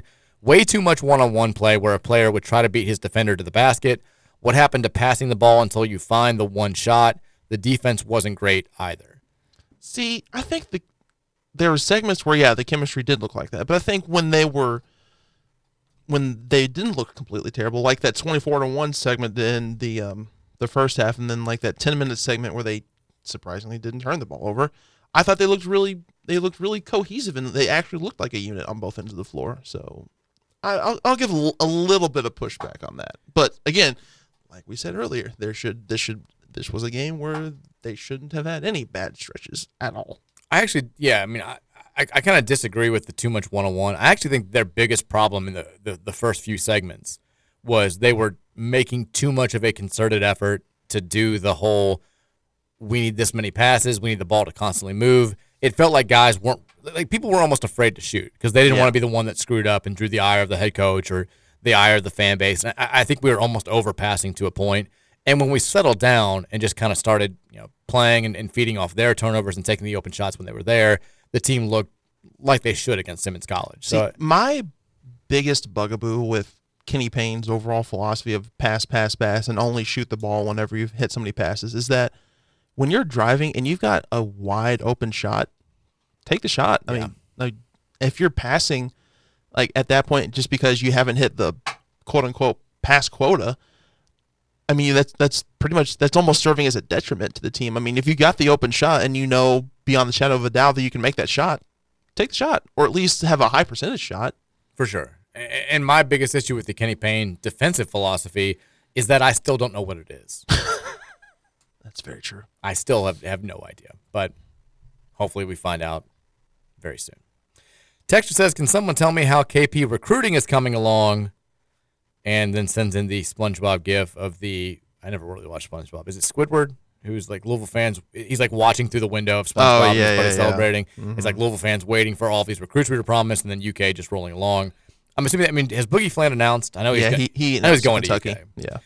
Yeah, we had the the news yesterday that Karter Knox, the the five star prospect from the 2024 class, has announced that he's down to four options: Kentucky, Louisville, South Florida, and G League.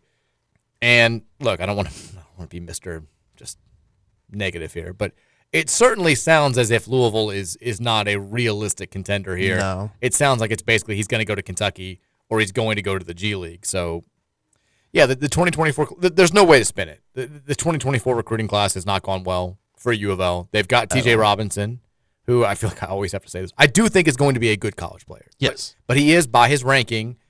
Uh, He's like 123 in, in the consensus rankings or something like that. And he's their only commit. And he's their only commit, and the other two guys that they have, they have five scholarships out there to uncommitted players. One's Karter Knox, who's look, he ain't, he ain't coming here. Um, the other two rated prospects probably aren't coming here either. In fact, I think one of them has already taken Louisville off of his Billy Richmond, yeah. yeah. He he, he cut Louisville last week.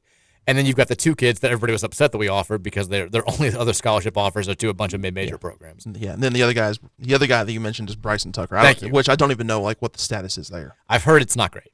i- Yeah, well, is, know. is my understanding. And look, if even if you hadn't heard that, the de facto response should be like, I'm pretty sure it's not it's not great based on what's happened so far. So we are once again left in a position where either Kenny Payne needs to return all the players from this year's team. And look, maybe that's what his intention is. You know, he wants to, to build the program the right way. He wants continuity. I think mm-hmm. it's unrealistic in this day and age, but maybe he knows something I don't. Or we're once again for a third straight year talking about, hey, he's got to kill it in the transfer portal. And it's he hasn't wanted to do that as much as we would have liked the last two seasons. Maybe that changes in year three. Who knows? Which I mean, he, they they did do well in the transfer portal with getting you know Skyy and Tre. So I mean, there's optimism there.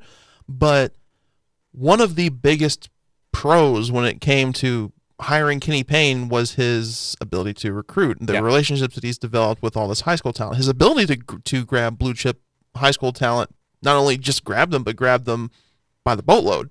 Because I mean, he played a hand in some of the best recruiting recruiting recruiting excuse me classes in Kentucky's history, and it seemed like we've not seen anything close to that. I mean, he's gotten involved with some guys, but in terms of the involvement, it doesn't seem like it gets anywhere. Look, it wasn't one of the one of the biggest pros when you brought Kenny Payne in here. It was the, The, biggest pro yeah, that no. you were like that. That was the that was the give and the take with, with hiring a guy who's never been a head coach before. Right. The what we knew was that this guy was going to get us players. We were going to have recruiting classes the likes of which we've never seen before. The question was, can he do anything with all that talent? And I mean, maybe it's just because he maybe he got here at just the exact wrong time because he gets here right when NIL becomes a thing, right when the the, the, the one time transfer rule goes into effect, right when the transfer portal becomes a bigger deal than it was. The the timing has been bad, but we have not seen, like you said, we, we have not seen the level of recruiting that we thought we were getting when we hired Kenny Payne. I mean, not, I'm, I'm not trying to just totally thumb my nose at a uh, top 10 recruiting class, which is what this year's Right. class was. It, was. it was impressive that he got the players that he did. But we were led to believe that we were going to have our pick of the the, the five star talent out there. Like Yeah. ma- you know, maybe you're not going to get all the kids that want Kentucky to go to Kentucky or go, or go to Duke, but you're going to have a couple five stars in every class. You, you, Yeah. You're going to have that kid who's number 12 in the class and, and the kid who's number 22, and that just has not happened yet. And it doesn't seem like there's a whole lot of positive momentum on that front moving n- forward. Not only has it not happened, there's not even a hope that it's going to happen at Yeah. this point. Which is, I mean, it's it's one thing if you're striking out in your first recruiting class, like at the helm, but now that we're a year and a half after him being hired, and there's been very little, you know, buzz or traction about, you know, five stars down the line, say for Trenton Flowers, who isn't even here anymore. What do you really have to look forward to on the recruiting trail at this point? I mean, all we heard for the first however many months was the NCAA cloud, the NCAA cloud, the NCAA cloud. NCAA cloud's gone. Mm-hmm. And we are operating under no negative recruiting outside of you know, coaches being like that guy can't win. Th- like this should be when the program is thriving from a Yeah. recruiting standpoint, and it simply is not happening. I mean, we're, we're not getting kids on campus. Like, like when's the last time you heard about a big time prospect visiting U of L?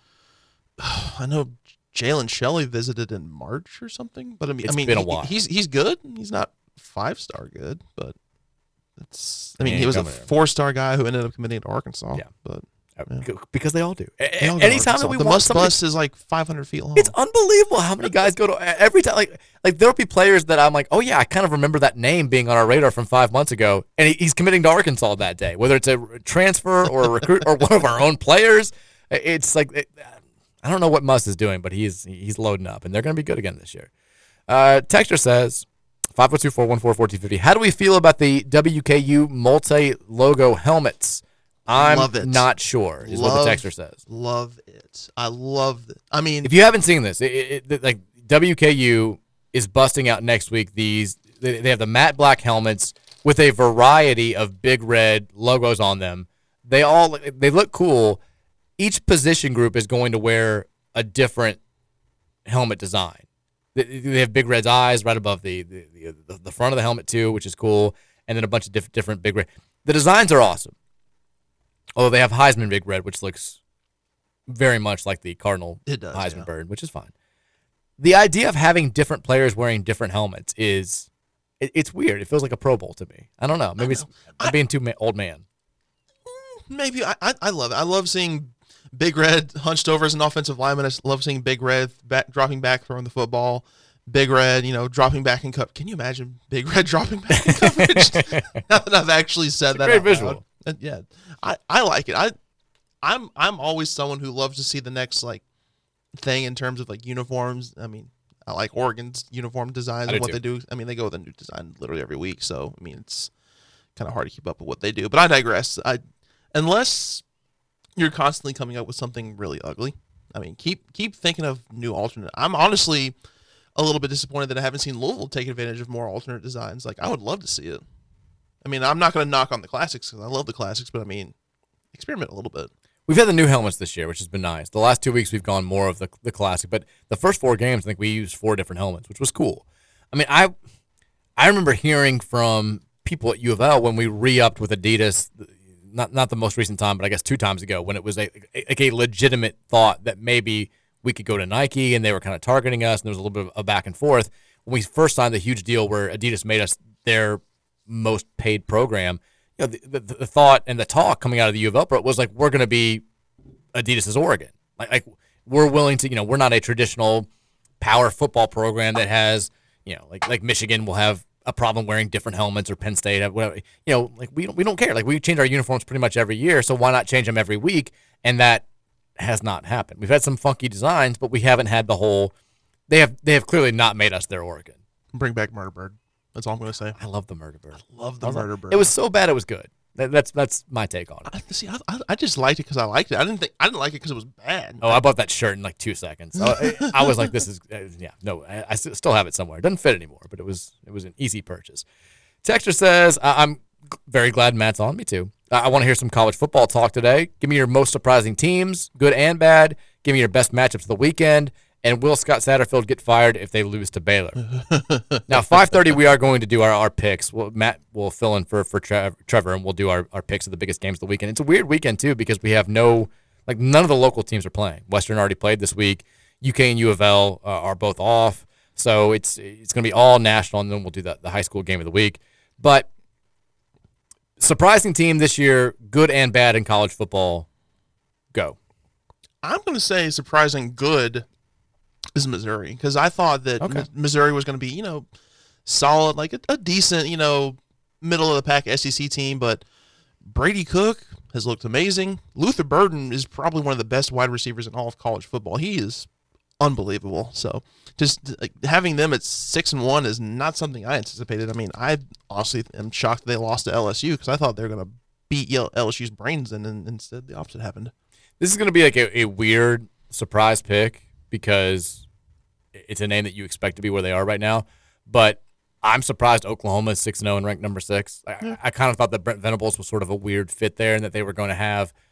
Uh, they were going to do the, the what, what I think Clemson's going to become now, where it's they have a bunch of good seasons, but never a great season. Like they're nine and three, 10 and two, maybe occasionally an eight and four. I thought that's what Oklahoma was going to be this year, and they've been damn good. They, you know, they, they're, they're flirting with the playoff. They're still unbeaten. For my underachieving team, surprise bad team. This was actually my team that I picked for the preseason to, to win it all. I, I picked LSU. I thought this was going to be a weird. You know, LSU has those once every five six years where they're just they go from being really damn good to like Mm-hmm. elite of the elite. And you have like the Joe Burrow team that that thumped Clemson in the title game back in 2020. Like I, I, I thought this was going to be one of those random off years where they could win it all. They are not that good. The defense Mhm. has been abhorrent. Uh, they score a ton of points. They can't stop anybody. They're fine. Like they're still going to finish nine and three or whatever they are, but they are very clearly not a, a top five team. I've been disappointed in them. Yeah, I honestly think uh, my disappointing team is probably Kansas State. I mean, they're the reigning Big 12 Okay. champions, and I thought they're going to have another really good year. I know they they lose um what was it Deuce Vaughn there is that the was that their uh, really short running back? Is that right?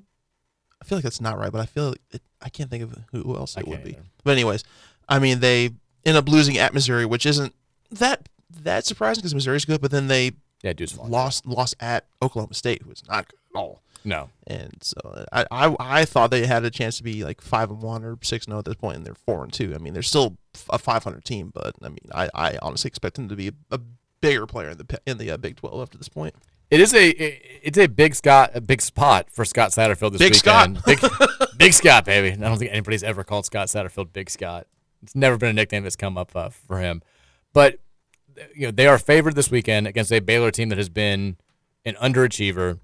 This feels like, I mean, I don't want to say must-win game because it's a Cincinnati team that came into the season with lowered expectations. But the four new Big 12 teams, the the Cincinnati, BYU, Houston, and which who am I blanking on? Uh, UCF. Yeah. they are two and ten in Big 12 play so far this year.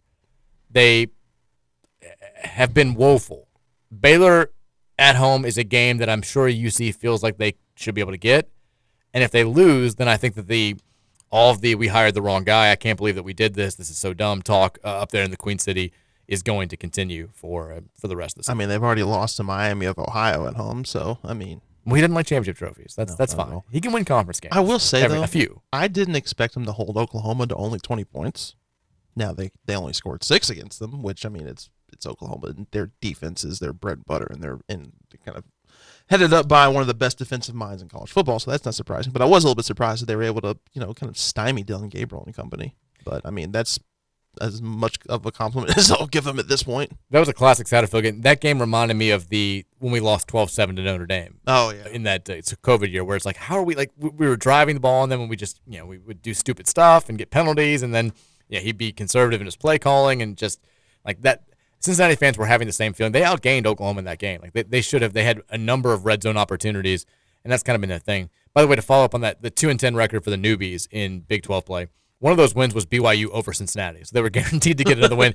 And the only other game they've won was the Houston West Virginia Hail Mary from last week. Was it Yeah, really? so oh God. They've been bad in conference play so far. Uh, Texter says, I think we've got to give this team some slack on the bad start. Uh, this is, I'm sure, assuming exhibition game.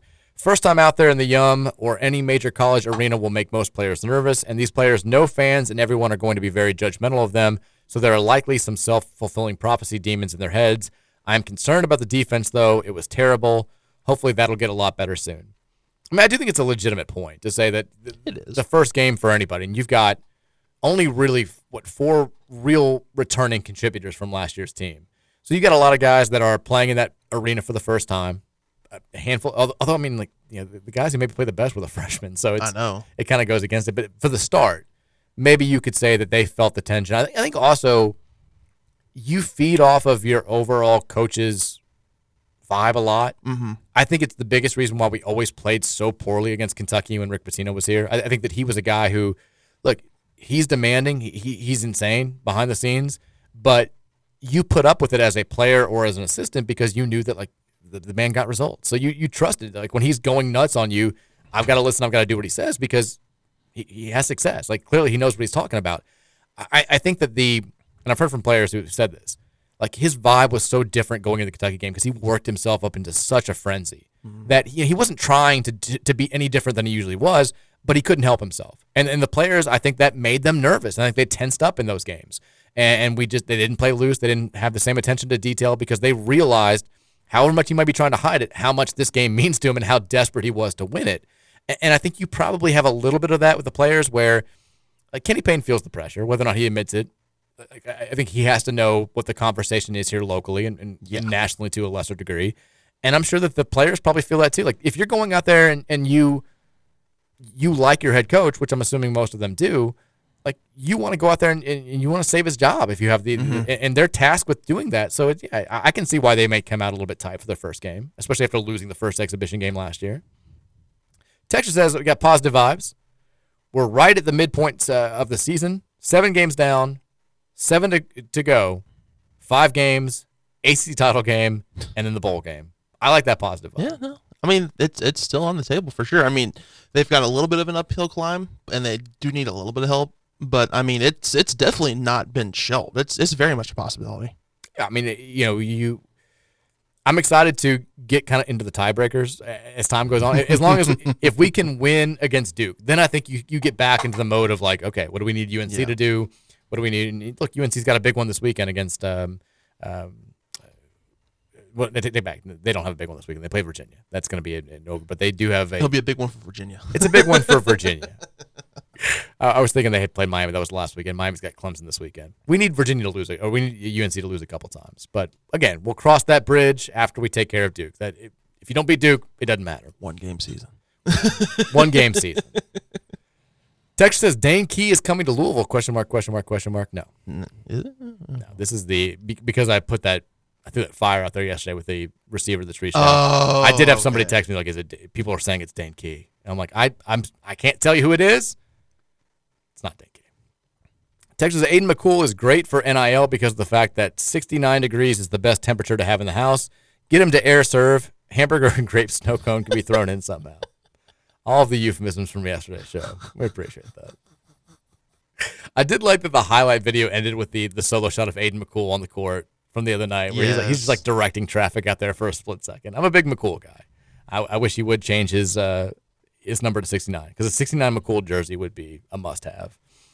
Texas says win or lose against UK. I'm pretty sure U of L fans are going to be satisfied going into the offseason. I know the game is going to be much more competitive than it's been the last five years. Also, U of L fans and UK fans know that Brohm is a game changer and this rivalry is going to swing back in our direction. Coaching matters, and we have one now.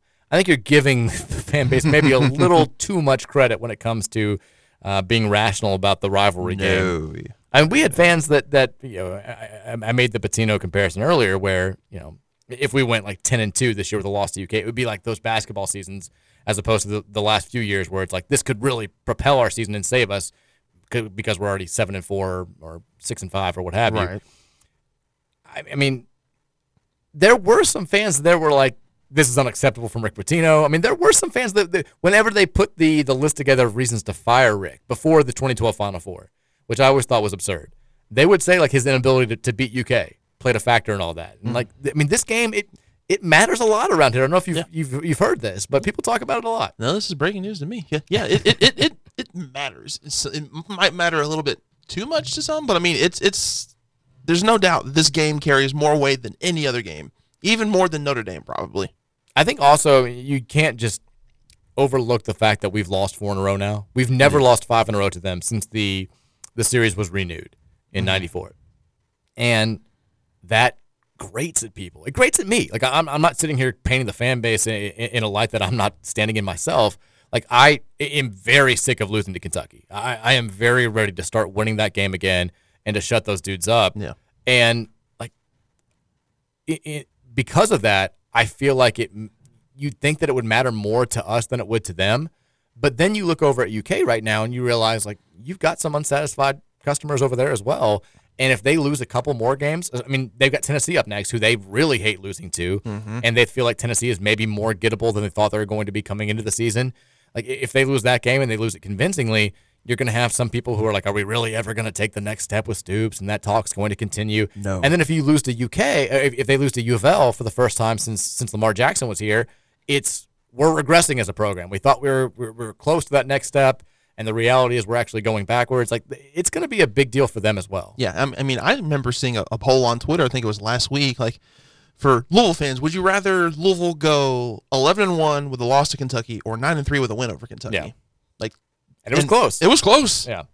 I we, the question came up on our show too when that when it started circulating. Okay, well, what was it? I gotta know. I said eleven and one. I I, but I agree. I had to think about it though. For like, like I was like, it would suck. It would be terrible. But you have to take the the conference championship berth. Yes. And in that hypothetical, if we had, you know, depending on how the chips would have fallen throughout the rest of the country, you're you're in a situation where if you go 11 and one and you beat an undefeated Florida State team in the conference championship, you still would have an outside shot at going to the Yeah, at minimum, you're going to the Orange Bowl. Yeah, exactly. At very minimum, you're going to the Orange Bowl. Don't get me wrong, it would suck. but in 1998, when Kentucky lost to a 12 win Louisville basketball team but won the national title, was it annoying to have, you know, little snot nosed Mike Rutherford being like, congrats, you won the national title, but you're second in the state? Yeah, I'm sure it was. But would they have traded spots with us? Absolutely not. No. Like you take you take the titles, you take the conference championships, especially in this situation where we're a program that has not been like we, we haven't breathed that air all that often. We have hell, I mean, we haven't played for a conference championship since we moved to the ACC at all. Texas says, "Well, Mike, I think the athletic Rutherford ancestors and the white Rutherford ancestors might have had some type of working relationship back in the 1600s. Don't put that on me. Don't do that. He said it, not me. Don't do that. Texas says, Matt, I love your work. I mean, McGavic's getting all the love on the text line. I'm getting, yeah. Thank you, text line. Much appreciated. Can you do me a favor and set your tweets during the game to not post for 30 seconds so I don't have to mute you during games? I've had to do this to you before, too. Uh, yeah, no, you're you're not the first person to tell me that. The, And the only good thing is when it's a positive and I'm like really nervous for a big play. I'm like, okay, I'm, I'm, I'm glad I saw it. But when I see a negative thing, I'm like, son of a bitch. Yeah, come on. You are so far ahead of yeah, me. Yeah, no, right? I, I, I've, I've had a lot of people tell me that, and uh, to my response, no. I mean, sorry. The only time that w- when I do, I feel like the, the one time that I definitely see it that I always remember is when there's like a, a review of something. Yeah. And I'll I'll see it. I feel like it's always your Twitter where it's like call stands. Like I, I- saw it for the the the non overturned Kevin Coleman catch. When the, the overturned Kevin Coleman catch. Yeah. So like I hadn't even seen it on the broadcast, and like I saw it on your Twitter. I was like, "You've got to be kidding!" I'm like, "He had to have been wrong." I, I, I, I've got to see this from the CW myself to make sure that, they're- that he's actually right. Mhm. But I do feel like you're always ahead of the, the game when it comes to the replay reviews. My my biggest fear is that there there was like one of those type of like call stands or over overturn type things, and I I did screw it up because I because I had it like pre-typed and I hit enter instead of hitting delete, and so that went out into the universe, and everyone who's got my notifications turned on saw something wrong, and I'm like, oh god, I gotta change that. But yeah, that's happened to me before, so that's fun. All right, we're going to break when we come back. Five o'clock hour is up next. We'll take some more text from you guys in the first segment. Then we'll make our picks of the week in the second segment. The Mike Rutherford Show, Friday edition here on 1450 The Big X.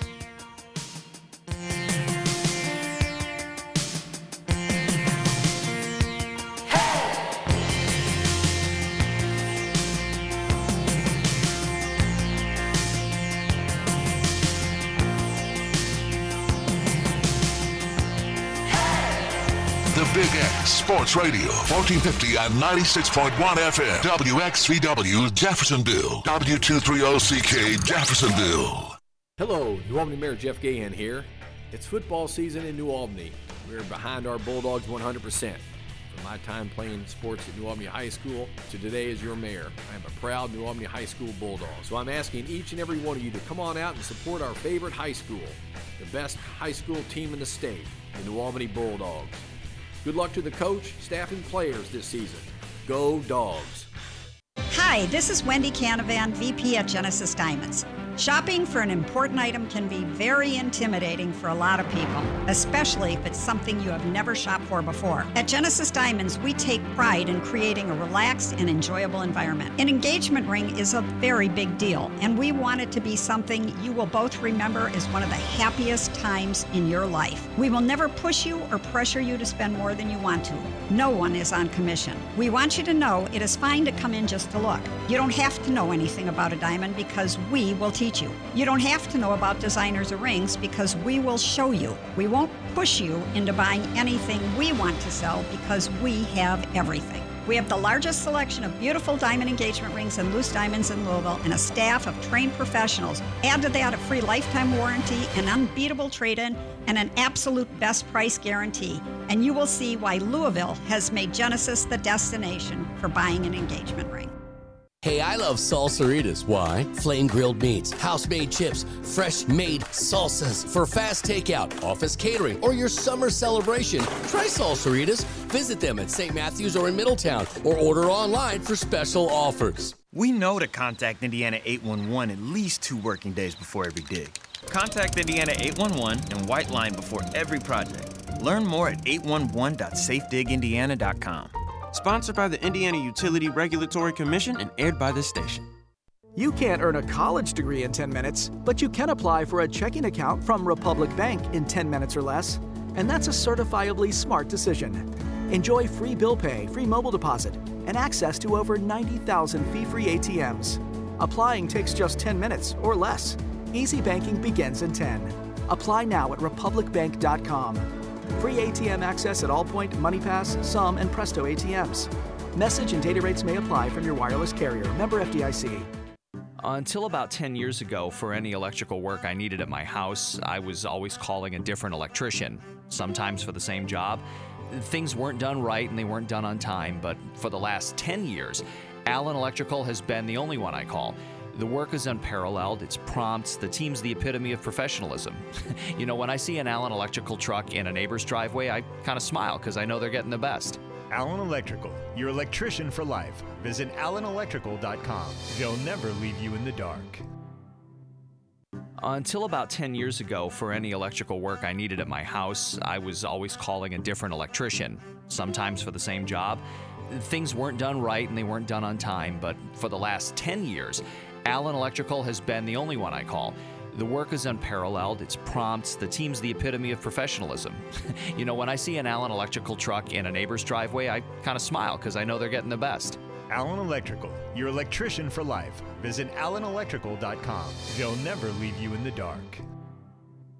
When it comes to cabinets, appliances, furniture, audio, and video, nobody does it like Century Entertainment and Furnishing. Listen to what these very satisfied customers had to say. This is Jennifer, and we could not be happier with our outdoor sound system that Century installed for us. It is very user friendly, and we love it. Thank you, Century. Hi, this is David. Century did my security system, cabinets, and entertainment system. The work is very high quality, and the customer service is top notch. Visit Century at their beautiful state of the art showroom at 4310 Shelbyville Road or at centuryliving.com.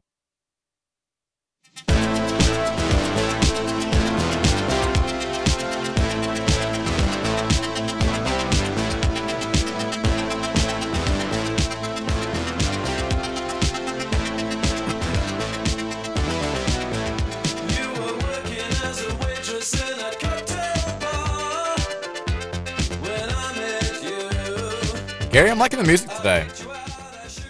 Well, thank you very much. You're doing well. This is a Great both, selection. both you and Justin have been upgrades to, to Trevor this week. Well, I happen to like 80s music too.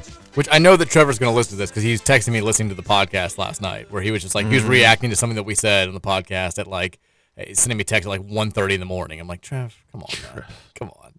Uh, Trevor, we'll be back on Monday. We got Gary on the ones and the twos today in the production booth. We got Matt McGavic uh, in studio talking some sports here on the Friday edition of the Mike Rutherford Show. Hopefully, your weekend is off to a fantastic start. It is bye weekend, so this is the time that you look. If you've got pumpkin patch demands, this is the week to get those in. Matt McGavic, I mean, you are a, a man about town. Typically, this time of the year, you're, you're very busy on weekends. What's a bye weekend look like for Matt McGavic? Well, what, oh, there's a couple games that I do want to watch, but since it is like a sports-free weekend, most part, I'm just gonna hang out with uh, with Kara and hang out with a couple friends. Maybe for like the last time since, for the, the year since crossover season's about gonna say start. you have to work like four months of boyfriend duty into like two days. Yeah, pretty much. Yeah, that's so that's gonna be fun. It's a lot. We uh, yeah, it's we specifically scheduled my son's first birthday party for the bye weekend, which is, I mean, we're insane, but that's yeah, Yeah. work requirements and fan requirements. Like Mary wants to watch the games too. It's not just me. So his actual birthday is a week from today, the 27th. But we knew we had the Duke game. We knew there was a, you know basketball was getting ready to go. So we, we when the schedule came out, we're like, all right, we'll do it this Saturday. Because last year Mhm. we ran into the terrible predicament of there was no bye week. The bye week was was not anywhere near his birthday, and so we scheduled it for what we thought was going to be the weaker of the, the games. And of course, it wound up being the top ten Wake Forest game. Oh, yeah. And then we were like, okay, maybe we'll get lucky and we'll have the noon kickoff, and it can be mostly before the party, or the seven thirty kickoff, and it'll be mostly at the very end of the party. And it was three thirty, right, Of like, course. right smack in the middle. So Mhm. we're opening presents, and every time I'm opening presents, I just see my dad being like, "Oh my God, they're go like they got another one." It was like during that third quarter, I was like, "John, hurry it up!" Like so that was that was rough. But this week, this year, we avoided that. We're, we have a Halloween party tonight, John's birthday party tomorrow, and then I, I'm sure we'll do some various. Who knows on Sunday? We'll try, try to rest, but the kids will make us do something Halloween. It's fine. It's the, it's the season. We're good with it. Um, we've got coming up in, in the second segment. We will do, even though Trevor's not here. He was supposed to send me his big X big bets the weekend, and he Mhm. has not yet. He's got about uh, he's got about 20 minutes to make that happen. But we do the big X big bets of the weekend. We've been remarkably successful, so much so that I feel like a crash has to be coming at some point. We've done this for three weeks since Kentucky has legalized gambling. I'm eight and one, coming off of two perfect back-to-back weeks. Trevor is six and three, also coming off of two back-to-back perfect weeks. We've given you six six winners in six picks both of the last two weekends, so hopefully we can keep that going. Matt, have you uh, uh, have you partook at all since I the, have the gambling's I- I- happening? I had a good first couple days, and ever since then, it's uh, kind of gone a little downhill. It it it, it almost feels ya. like I'm the kiss of death because I've seen I'll see like trends and I think, oh yeah, this should continue. Like the um the Colorado Stanford game, I bet the Colorado money line. Oh God! And uh, oh man, yeah, that happened. That's brutal. That's just one example. I can't think of the others off the top of my head, but that's pretty much what has happened to me. So yeah, I'm, I've, it's been kind of rough going for the last couple weeks. So I, I've been doing. I've mentioned this before, and this is not just bragging. It's just fact. I've done very well these first this first month, and I know it's fool's gold. Like I, I know this is how they get you because Mhm. I, I there was a brief period in college where I did gamble, and it got to a point where I was like, all right, you, you probably shouldn't be doing this anymore. You're you don't have you're you're 20 years old. You don't have this much money. Let's let's pump the brakes. And so I've since then I've only done horse racing. But now it's like right at your fingertips. I'm like, you know, if you, there's nothing wrong with just like a twenty dollar bet here or a ten dollar bet here, and take the free money. It's like so far, I've used all the free money they give you at the beginning, Mhm. and I've turned it into to profit.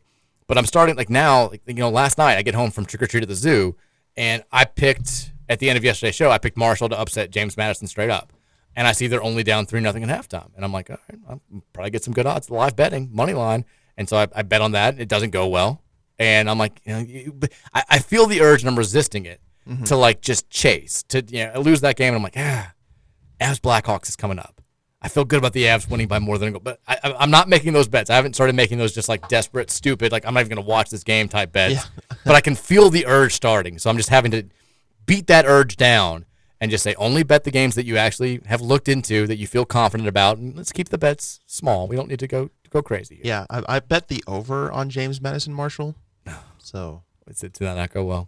No, no. 20 to 9 was the final? 20, Yeah. 20 to 9, yeah. So far from the over. that's yeah, that's that's not great. But that was that was the one bet last night. But I will bet the games that I give you. Like if, if I'm putting it behind my name in the Big X Big Bet segment, I will bet it. I bet it last week. I bet Trevor's NFL picks on Sunday, and I, I made some some very good money. So we'll do that, and then we'll do our stand standard pick'em segment, which I have now taken the lead on after Trevor's disastrous three and seven week uh, last week.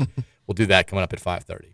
Uh, th- that means a little bit of time for the Thornton's text line 502-414-1450. We got to say we had another one of those segments where we read like eight texts and then like 15 texts come in. So you end up with more than you actually had at the beginning of the segment. So we'll, we'll, get to as many as we can. You got about 20 minutes left if you want to have your thoughts heard on the show at 502 414 1450. Texter does say Chris Mack was getting better recruits under probation than Kenny Payne is. Ah. What did Mack's the I refuse to call them the Super Six. What what, what did that first real Chris Mack class because it, it was top ten. I'm but I pretty don't sure it was top 10. Think like I, I don't know if it was six. What what class was that? 20? That would have been the 2019 recruiting class. I'm got it at my fingertips right now, so give me a second. It it, it had to have been up there. 12th. Okay. Yeah, and Sam Williamson was McDonald's 16th All-American. overall. Yeah.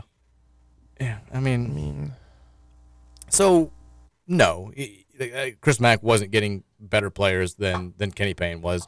I mean, Kenny like, for all that that you can say about Kenny Payne, like he did technically get Trenton Flowers. I know we don't get to include him in our class now. He got Dennis Evans, who was a top 30 kid according to basically every prognostication that was out there, every Mhm. ranking system that was out there. So Mhm. like it's going badly now, but you can't just crap on the 23 class. I mean, when he went out there, he held Kaleb Glenn, who was a holdover. He got Curtis Williams, who I think we saw firsthand is probably going to be a good player. Um, Tyler Johnson is, is, is a four star kid. He was lowly ranked, but still a four star kid.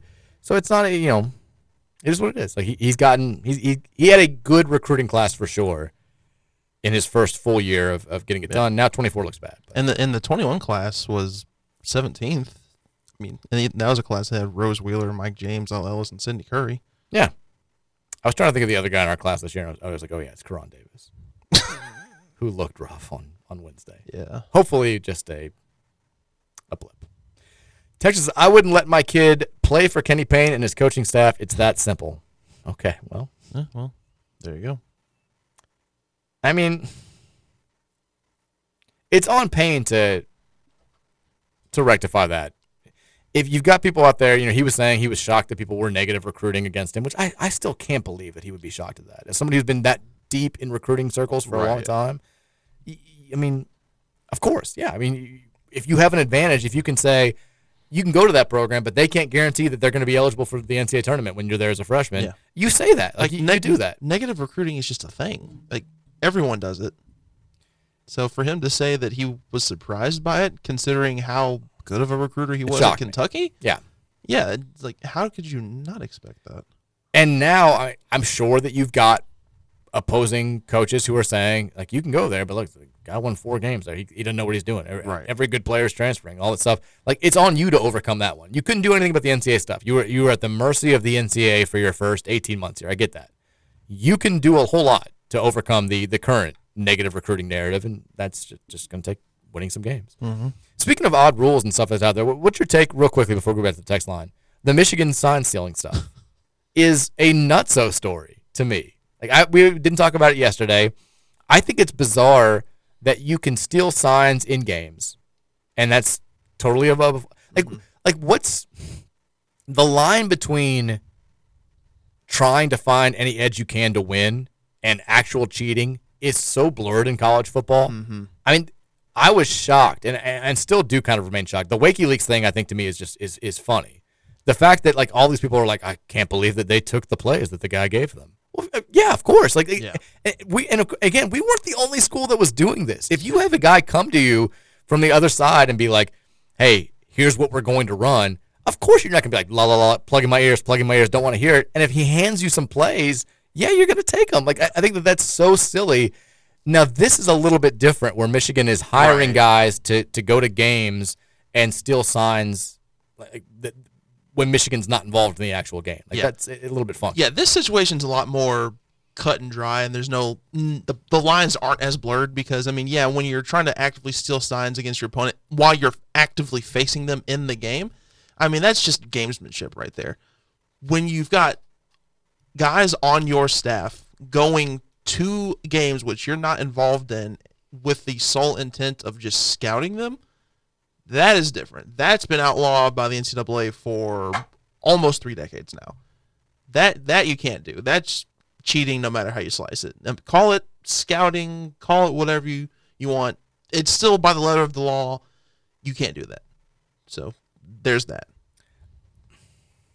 I, I do think it's weird that like they sign stealing in baseball is such a big deal, and in football it's like no, this is, this is fine. You can do Mhm. it. I mean, we had there was a one of the be- the best posts that we ever had on Card Chronicle was a group of former student managers who like who were friends with Art Carmody. They wrote it actually was the the, the precursor of the Bobby Petrino stories of his hatred against UK. It was those same guys told the same stories where it was like he called them slapdies, which is how that, that got Yeah. going.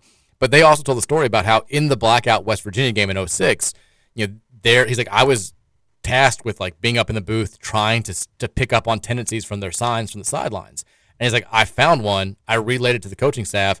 I was right. We ended up calling like the perfect blitz and like and, and, like blew up the play. And he's like it was like, you know, I did something to help the team. It felt really really cool. And, and like that's been a thing for years but now like this is a this is a different level A- and and now you have little things like the the Schiano halftime interview has been unearthed where he's like he keeps making some reference to things that are going on that are not right and we've got to get this figured out and I mean Jim Harbaugh just can't keep himself out of trouble it seems like or like semi trouble Right. Well, apparently, I saw someone say either yesterday or earlier today that what Schiano was actually refer- uh, referencing was how the game was being officiated, and Oh, not really? how he was trying, not trying to insinuate that Michigan was doing something. Oh. So I, I which it sure seemed like it was uh, yeah the, it, the, the it way that he seems phrased like it, things But I mean, like when you just that clip up with not really much additional context other than like, oh, Michigan's doing something shady Yeah. over there. It's it's easy to try and put Sure. like connect A to B. Texas is looking at how Dennis Evans wears his goggles hurt your ears. No. How do, how do they not get fogged up? That's what I want. Dennis can do no wrong. Then Because Dennis is a, he's a machine. He, he's he's the next Wemby. He's he can do no wrong. I think it is the, the thing that I love the most about Dennis is how the goggles make his eyes look. Like it always looks like he's making a funny face. Just Mhm. and he's looking normally. And if he takes the goggles off, I'm sure his eyes just look. But like he, like, that's why he, he doesn't miss in pictures. He always looks hilarious. I, I love him so much. Big D, baby. I really just want him to be my friend. Texas, I assume that Big Red dropping back to pass looks a lot like Jared Lorenzen dropping back to pass, but in a different color. it's good text. All right. quality. Apparently, Jared's son is like now he's a freshman who's getting a little bit of clock at quarterback for um, for Highlands. you know. Really? And apparently, he's like a, a super talented kid. So something to keep an eye on. Good for him. Don't think we have much of a shot to land him, but because Jared was not a big fan of U of L, No, but he was not. Who knows? Texas says, um, bump getting five stars. What four or even three stars is KP on in on? We kind of just told you that. none. I mean, Yeah, pretty much. it's going poorly. Like, I- and it'd be one thing if, like, with football, recruiting is not going as well as I, know a lot of fans would like. We're 13th out of 14 teams in the ACC as of right now. We'll, we'll see if they can bump that up as time goes on.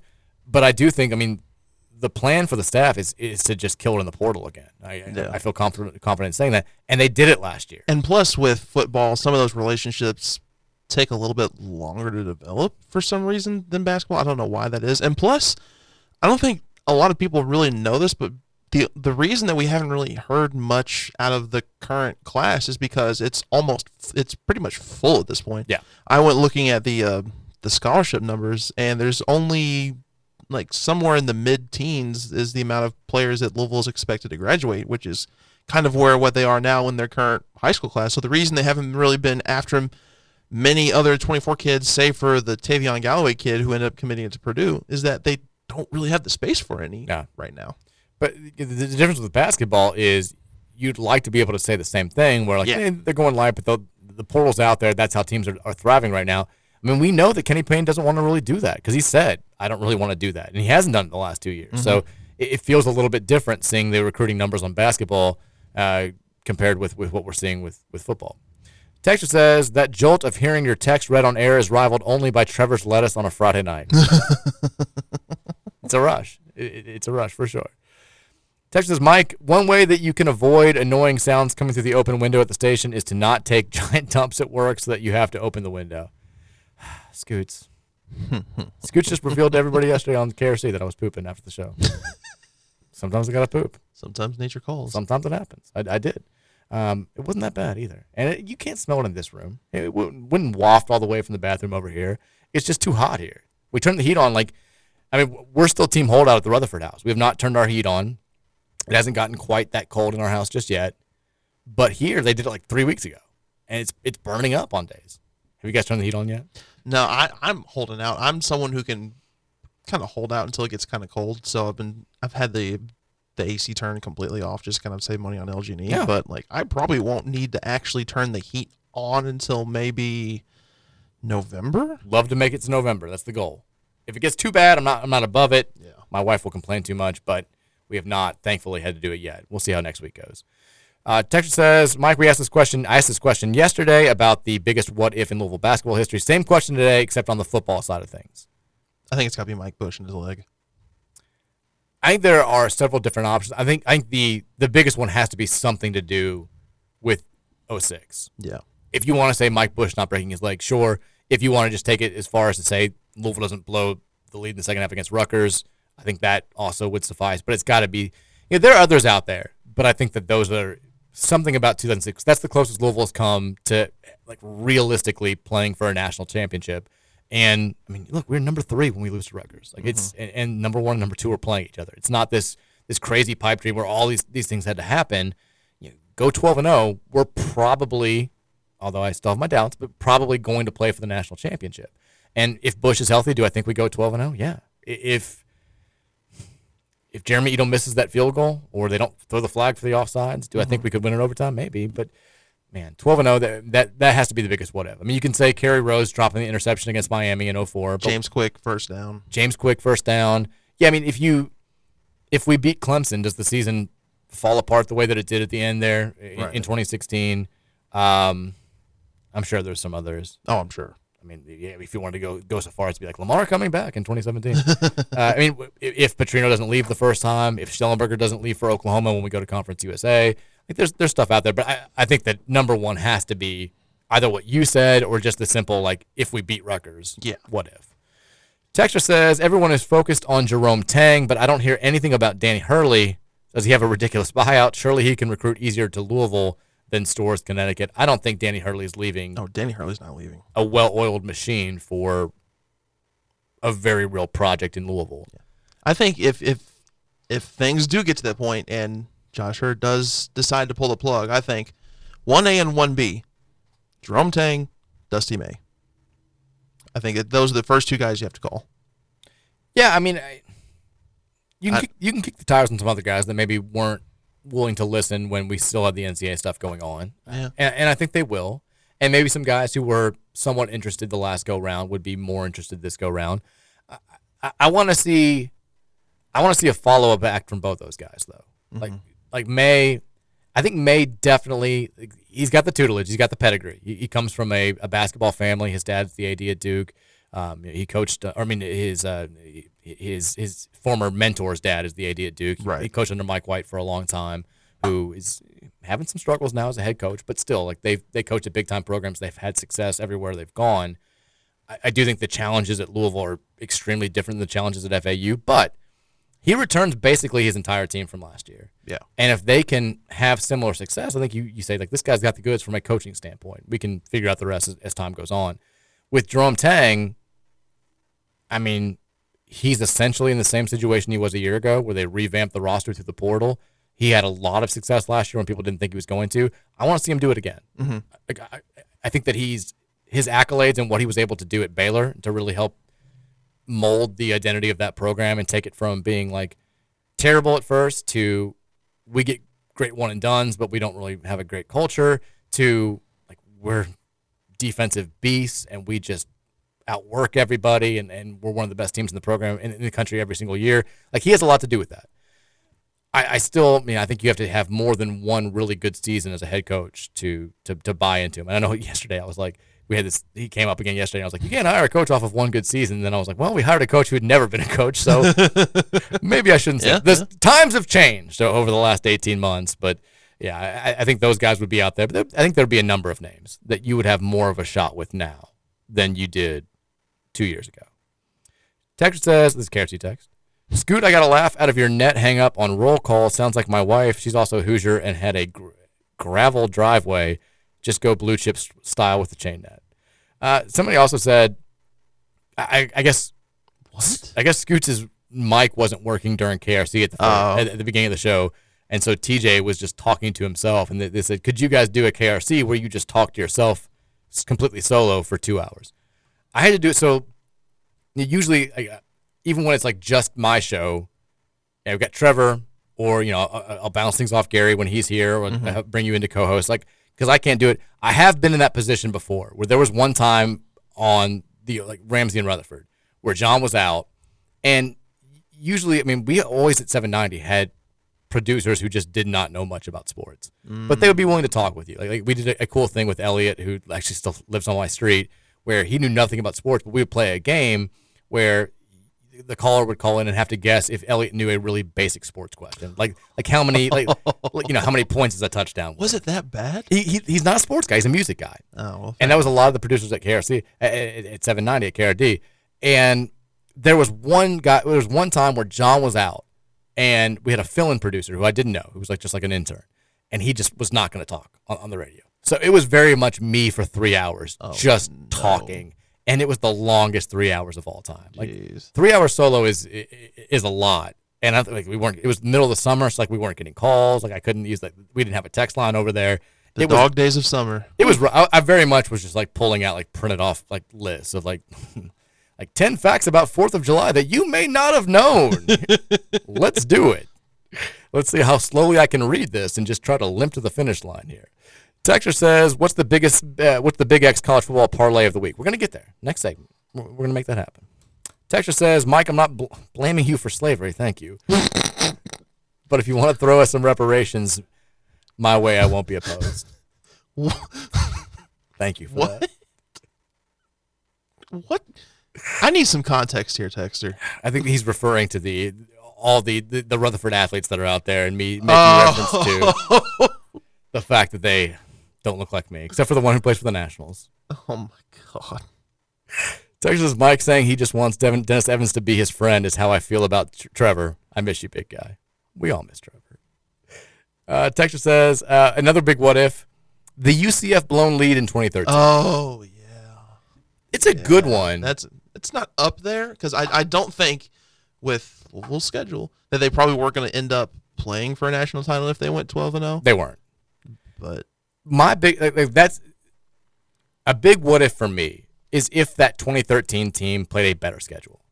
Because i think ucf was the only good team they played and they had them dead to rights. They- they're up 35-14 and got beat 38-35 and that did it, it sucked because it cost us the opportunity to play in a at least in a bcs game Mhm. against a quality opponent. And we just you know we kind of were just like doing going through the motions for the rest of the year. I think to this day i'm not going to say it's the best louisville team of all time i think 2013 is the most talented team o- of all time and i would have loved to have seen them go up against at least a couple of really good teams during that season because i think they would have stepped up and the annoying thing about 2013 is you saw Charlie just like let Teddy rip against Miami in the bowl game. Yeah. And you saw what that offense could have been. And for most of the year, it was like we're beating Memphis 24 to 17 and Houston 20 to 13. And it was just, you know, we're playing this just such boring style of, of football against these not great teams. And we would get, do you remember, like, we would get teased by UCF every week because we needed, we needed them to lose twice to win the conference. And they would, like, I remember, I remember vividly listening to their game against Temple in my car while we were tailgating. And it was like a fourth down play. It was like, and they just like threw it up. And this UCF kid makes like a one handed catch to like keep their game alive. Yeah, I remember And then that. they win. And like when, by the time we went, I think it was the game against Houston or Memphis that night. Like by the time we went into our game, it felt like we'd already lost because we we knew Yeah. it was we weren't going to win the conference and we are going to play in a crap bowl game. And Yeah. that's what happened. And another one. What if 2012 doesn't get their doors blown off by Syracuse? Yeah. I mean, I think the schedule not still not great. Probably a tick better than 2013. We lost to UConn the next week too. That's triple true. overtime. Oh yeah, that's that's very true. That was, I mean, you you want to talk about like a good what if? We narrowly avoided having a 2016 s collapse because we you know we were nine and zero. We got blown out by Ryan Nassib in Syracuse. We lose in triple overtime to UConn, and then we need a one armed, one leg Teddy Bridgewater to come in and save the day against Rutgers. If we lose that game, we we go from nine and zero to nine and three, and we're once again playing in a crap bowl game. We never even get a shot at Florida. Yeah. and the biggest win in program history or any of that stuff. So like that was the UConn one was a disaster because that was the same day that we lost to Duke in the Battle for Atlantis title game, and we found out that Gorgui got hurt, and that was very much like back in the day, like a woe is me. Like that's when I thought things were bad. Like oh, we lost a tournament championship game to one of the best teams in the country because our starting center was hurt, and we lost a football game in triple overtime to drop us to nine and two. I, I want to smack 2012 Mike and be like, you can't, you can't complain about this stuff. Let me tell you what's going to happen the next 10 years. Some not so cool stuff. Yeah, you just wait. Texture says, uh, what coaches are going to get raises come April because of a possible search? If you just, if schools just avoid the, like, I was screaming it from the rooftop. I wrote about it. I wrote about it. I talked about it. Like the Bruce Pearl thing was the most obvious thing in the entire world. Louisville was not going to hire Bruce Pearl. And he puts the story out to his right hand man. He puts, you know, every coach has somebody that they kind of use when they want something out there. I think right now with, with Kenny Payne, you see Rick Bozich. He has the inside scoop. If Kenny Payne wanted something out, he would go to, to, to Rick Bozich. Bruce Pearl went to his Rick Bozich to write the story about, hey, Louisville is, is interested in, in Bruce Pearl. And, and sure enough, like he gets himself a raise. All you had to do was see through the BS. And you knew that like he wasn't going to get a job. I, I think you saw who else? Like, like- Ed Cooley was good at that in years before. I do think that there was mutual interest between Louisville and Ed Cooley. Yeah. Um, I, I think that was very real. Yeah, I think he was on the short list of candidates. But yeah, I mean, I mean, if Kenny Payne does get fired after this year, I would hope that we would have a target that we feel good about, and that we would go out and not have these reports swirling about Louisville and mutual interest, and Mhm. we could make it happen really quickly. But maybe some guys will get paid. Who knows? It happens all the time. Text is totally random, but the Teddy Knight game at Cincinnati is my favorite game that I've ever attended. We went to the at Notre Dame game too, and I'd still choose the Cincy game. It was surreal and glorious. That was the last game of, of 2013. That was that team. Yeah. And that was like that was the that whole season had felt so just blah because after the UCF game because mm-hmm. again we were playing bad teams and we were beating them in, in, in two close games. That was the one game where it was just like, all right, this is how I thought this whole season was going to feel. We, you know, we we go up there. Cincinnati was pretty good. Teddy has the crazy fourth down run. He has the crazy throw to the end zone. Like that was a that was an awesome game, and it it did feel cool too because we knew that we were we were off to greener pastures. We were leaving Cincinnati behind. It was the last battle for the um, uh, for the keg of nails for the foreseeable future. Like that was a cool moment in 2013. Still would have played rather played better teams. Yeah, no kidding. Whatever. The, I, I will always be indebted to that team for if you remember the Miami Bowl game was on the same day Yeah, as was the, UK, basketball game. I remember them playing that in the tailgate area. So- like the fan area what that the bowl had going on. Like they had that on those giant like like hundred inch screen. It was it was pretty crazy. So we lose the basketball game, and we all immediately get to do the whole like, well, the bowl game's more important thing here. When, when the, the reality was, I think going into the game, a lot of people wanted to win the, the basketball game more. Oh yeah, absolutely. Yeah, but, know, we, we we at least got to act like we didn't care. Like I'm, I'm watching Teddy. Le- leave me alone, UK fans. Stop talking to me. Uh, we're gonna take a break here. When we come back, we will make our big X big bets of the weekend. We will then look ahead to the weekend that will be in college football. It's Mike Rutherford Show. We'll wrap it up next here on 1450 and 96.1 Big X.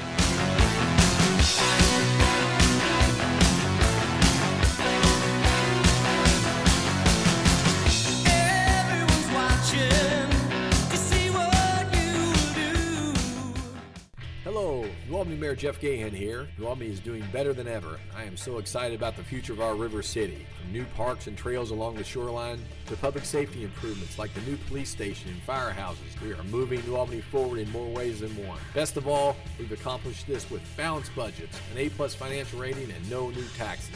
But I need your help to keep this momentum going. This November, I'm asking for your support by voting Jeff Gahan for mayor so we can keep New Albany moving forward. You can learn more and find a time and place to vote at gahanformayor.com. Paid for by committee to elect Gahan for mayor, Abigail Gardner, treasurer. Hey, Cards fans, compete at a higher level with an MBA from the University of Louisville. This innovative 13 month program accelerates your career growth with convenient in person evening classes and networking with your classmates that are like minded professionals. Competitive 11 month paid internship opportunities provide you with industry experience like no other. It's like getting paid to earn your MBA. Get started today and earn your MBA in just 13 months. For more information, visit business.louisville.edu backslash U of L MBA. Where does everyone come together to cheer as one, to build traditions, to show pride? High school sports. I'm Robert Faulkens. And I'm Janie Ulmer. We're both assistant commissioners of the Indiana High School Athletic Association, and we love how high school sports play a key role in the life of every member of a school community. That's because high school sports are a special place where everyone shows up to have the team's back. It's amazing to see the whole community, students and parents, coaches and teachers, come together at the school to cheer on their student athletes. Celebrating high school sports unites us all, and that experience is essential to the pride and passion of an entire community. Be a champion of high school sports by buying a ticket to your high school's athletic events. This is unity. This is pride. This is your IHSAA. John Spears for M&M Cartage. You see those trucks riding down the road with the M&M Cartage sign? You could be a driver or work as a mechanic on one of those trucks. For 45 years, M&M Cartage has been a locally family-owned transportation company, and they're currently hiring those drivers and mechanics. To join their team, go online to mmcartage.com to apply. Headquartered in Louisville with locations in Cincinnati, Indianapolis, Morristown, Tennessee, and Detroit. That's mmcartage.com to apply. Roosters, a fun casual joint. Join us at Roosters every Monday, all day for the boneless wing special, only 79 cents each. Roosters has salads, wings, sandwiches, pizzas, and all of your favorite adult beverages. Roosters has a great family atmosphere, fun for the whole family. Roosters has TVs everywhere, so you can watch your favorite team. Roosters on Dixie Highway, Preston Highway, Fern Creek, Shelbyville Road, and Springhurst. Kratz Sporting Goods is Southern Indiana's team sports specialist and is your local Adidas team product dealer. Kratz specializes in outfitting your team, organization, club, or business in apparel, hard goods, and accessories from Adidas and many others. Kratz offers fundraising opportunities for your team, organization, or club through online web stores. Let our friendly staff get you started today by calling 812-282-5400 or visit and shop at our website at kratzsports.com. Uh, until about 10 years ago, for any electrical work I needed at my house, I was always calling a different electrician, sometimes for the same job. Things weren't done right and they weren't done on time, but for the last 10 years, Allen Electrical has been the only one I call. The work is unparalleled, it's prompt, the team's the epitome of professionalism. you know, when I see an Allen Electrical truck in a neighbor's driveway, I kind of smile because I know they're getting the best. Allen Electrical, your electrician for life. Visit allenelectrical.com. They'll never leave you in the dark.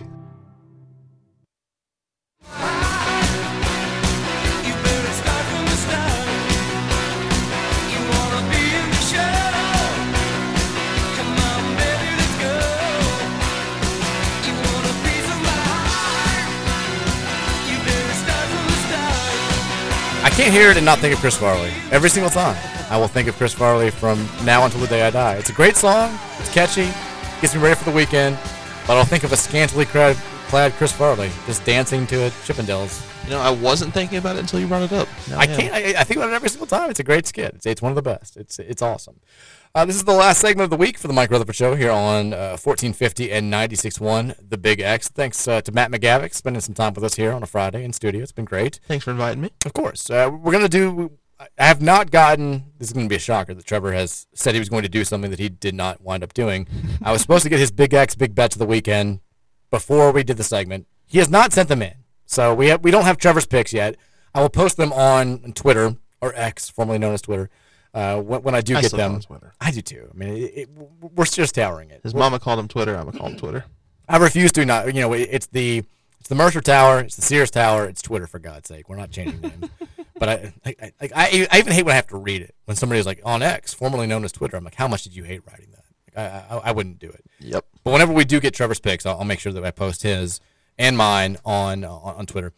Eh, Matt, have you looked at the board at all this weekend? Does anything stand out to you? I'll, I'll give you a shot to make Any a, uh, bets or big X big bet, like straight up spread? What are we talking? Here? whatever you want, whatever you look at. Um, I mean, I'd, I'd hate to dive right into the biggest matchup of the week, but you know, a lot of people like Ohio State in their matchup with Penn State at home. I think I, I like Penn State straight up here. Right. I've I've been more impressed with Penn State's defense than than any than Ohio State's defense. I mean, Ohio State's offense has had kind of ebbs and flows. I mean, Penn State's not been perfect on offense, but Drew Allar looks really good. I, I I'm not sure what the spread is in this game, but I think it's Ohio State like three and a half. is it? I mean, It's I, tight. Yeah, I mean, I like not only Penn State to cover, I, I like them to win outright. All right, we'll, we'll, we'll make some picks there. I like that. That's a little three and a half. Pick. I, I'll give you mine. And, and look, if you've listened to the Big X Big Bet segment the last three weeks, you made some money.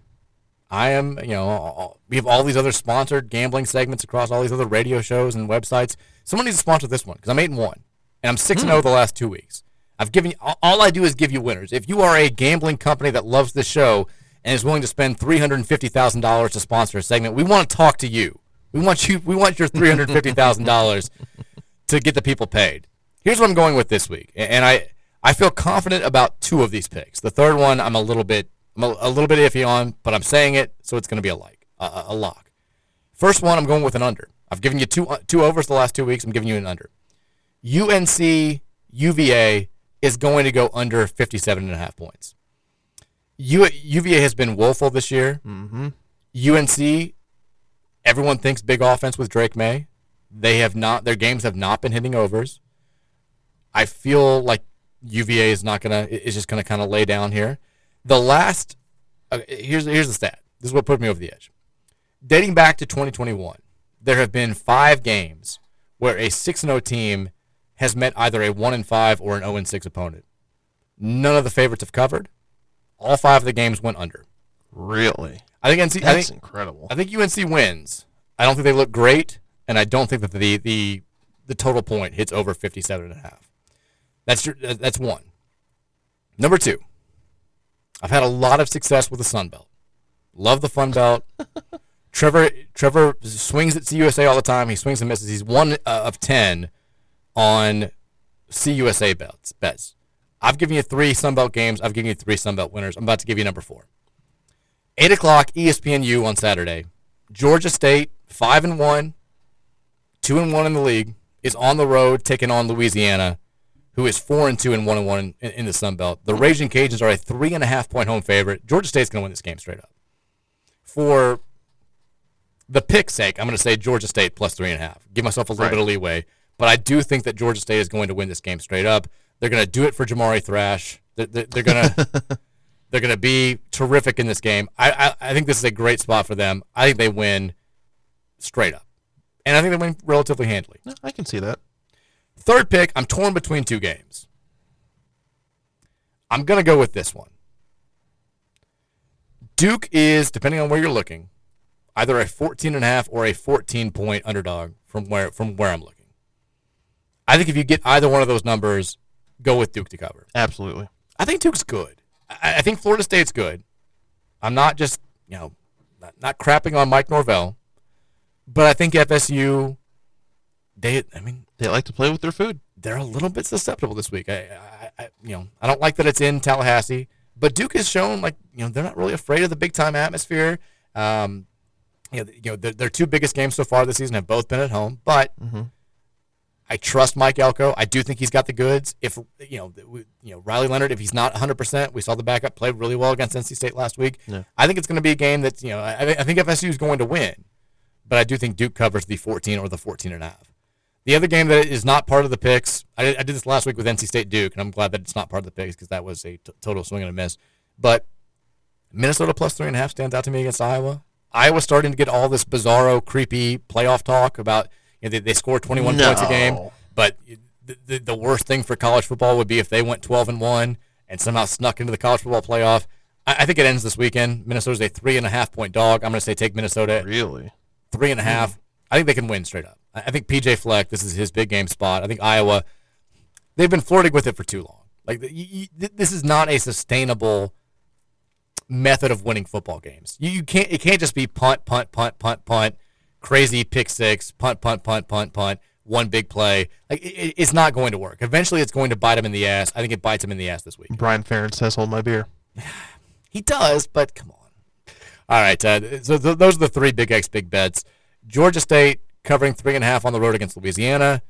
Duke covering 14 and a half or 14 on the road against Florida State. And then the UNC UVA total going under 57 and a half points. I'll post those on Twitter. We'll get Trevor's picks. He, he makes he's gone with the NFL. I'm assuming he's going to stick with the NFL this week after his 0 3 college football start. I'll post them on Twitter whenever we get those. All right, the pick'em segment. Last week, Trevor has been leading for most of the year. He was up by two going into last week. We differed on, I think, five games, uh, whatever it was, four games. I won three of them. He only won one of them. He went three and seven overall. I went six and four. Not a great week for me, but enough to overtake TK. I now lead by one game going into this week. We will get his Very picks, nice. but Matt McGavic's going to sub in for him and give his picks. First of all, we start with uh, what you guys voted the high school game of the week. It is a rematch of last year's 6A state championship game. Bullitt East is on the road taking on the Male Bulldogs, who have looked very, very good uh, in recent weeks. Matt McGavic, give us a pick here. I hate to pick Male, but I'm going to pick Male. It hurts your whole soul a little bit. Uh, yeah, I'm a Manual grad. I know. It hurts my. Uh, It, it, it hurts me deeply, Mr. Rutherford. I know that's what I'm saying. Manual's Ma- Ma- Manual's had a great year as well. Yeah. beat St. X. I know. They you know have they, they they're a live shot against Mayo coming up in a few weeks, but I think Mayo wins this game. Bullitt East has only played one really quality. I mean, their only loss to PRP, was not great. So Yeah. um, like, Bullitt East was a magic season last year. I think they're they're good again this season, but I think Male gets it done. They're the best team in 6A as it stands right now. Sorry, man. I know. We'll look ahead to. Uh, well, I mean, Trinity playing really well since they got the freshman quarterback in there too. True. Yeah. Whose dad used to be the Waggener coach. Hmm. the best thing that's happened to Waggener football in a long time. we'll look for ahead to Saturday. Typically, we pick the the three local games. We do the, the four local games. We pick Louisville last. We do uh, UK, Western Kentucky, and Indiana. Bit of a, a weird weekend where like Indiana's the only team playing. Western played on, on Tuesday night. UK's off, and, and, and we're off. So we will start with the Indiana Rutgers game, which you can hear right here on your home for Indiana football. 1450, the Big X. It is sicko football. If you want to listen to it, only one place to go. It's uh, 1450 and 961, the Big X. If you want to watch it on TV, though, noon kickoff on Big Ten Network. Rutgers on the road in Bloomington. Despite that, Rutgers is a six point road favorite, which is a smack in the absolute face of Indiana. Matt McGavic, what has happened to Tom Allen? What has happened to these Hoosiers? Can they right the ship this weekend against the Scarlet Knights? They cannot right the ship. Not only will they not only will they fall to Rutgers, I think Rutgers covers outright. I mean, Indiana's been bad. The how Louisville barely scraped out a win against the Hoosiers, I have no clue because Indiana's just not good. It looked worse and worse as time has gone on. Yeah. Like I, I was kind of thinking, you know, Indiana had the impressive defensive performance in Week One against Ohio State. And, Mhm. You know, they they put their defense played great against us in the second half. I'm like, this, you know, they, they may end up being a bowl team, and then Yeah. they get blasted the next week by whoever it was from the. Oh, it was the Akron game. They they Yeah. had to go to like triple overtime to win that one, and they've been just downright bad since then. 0 3 in the Big Ten. I don't think it changes this weekend. I think Rutgers wins.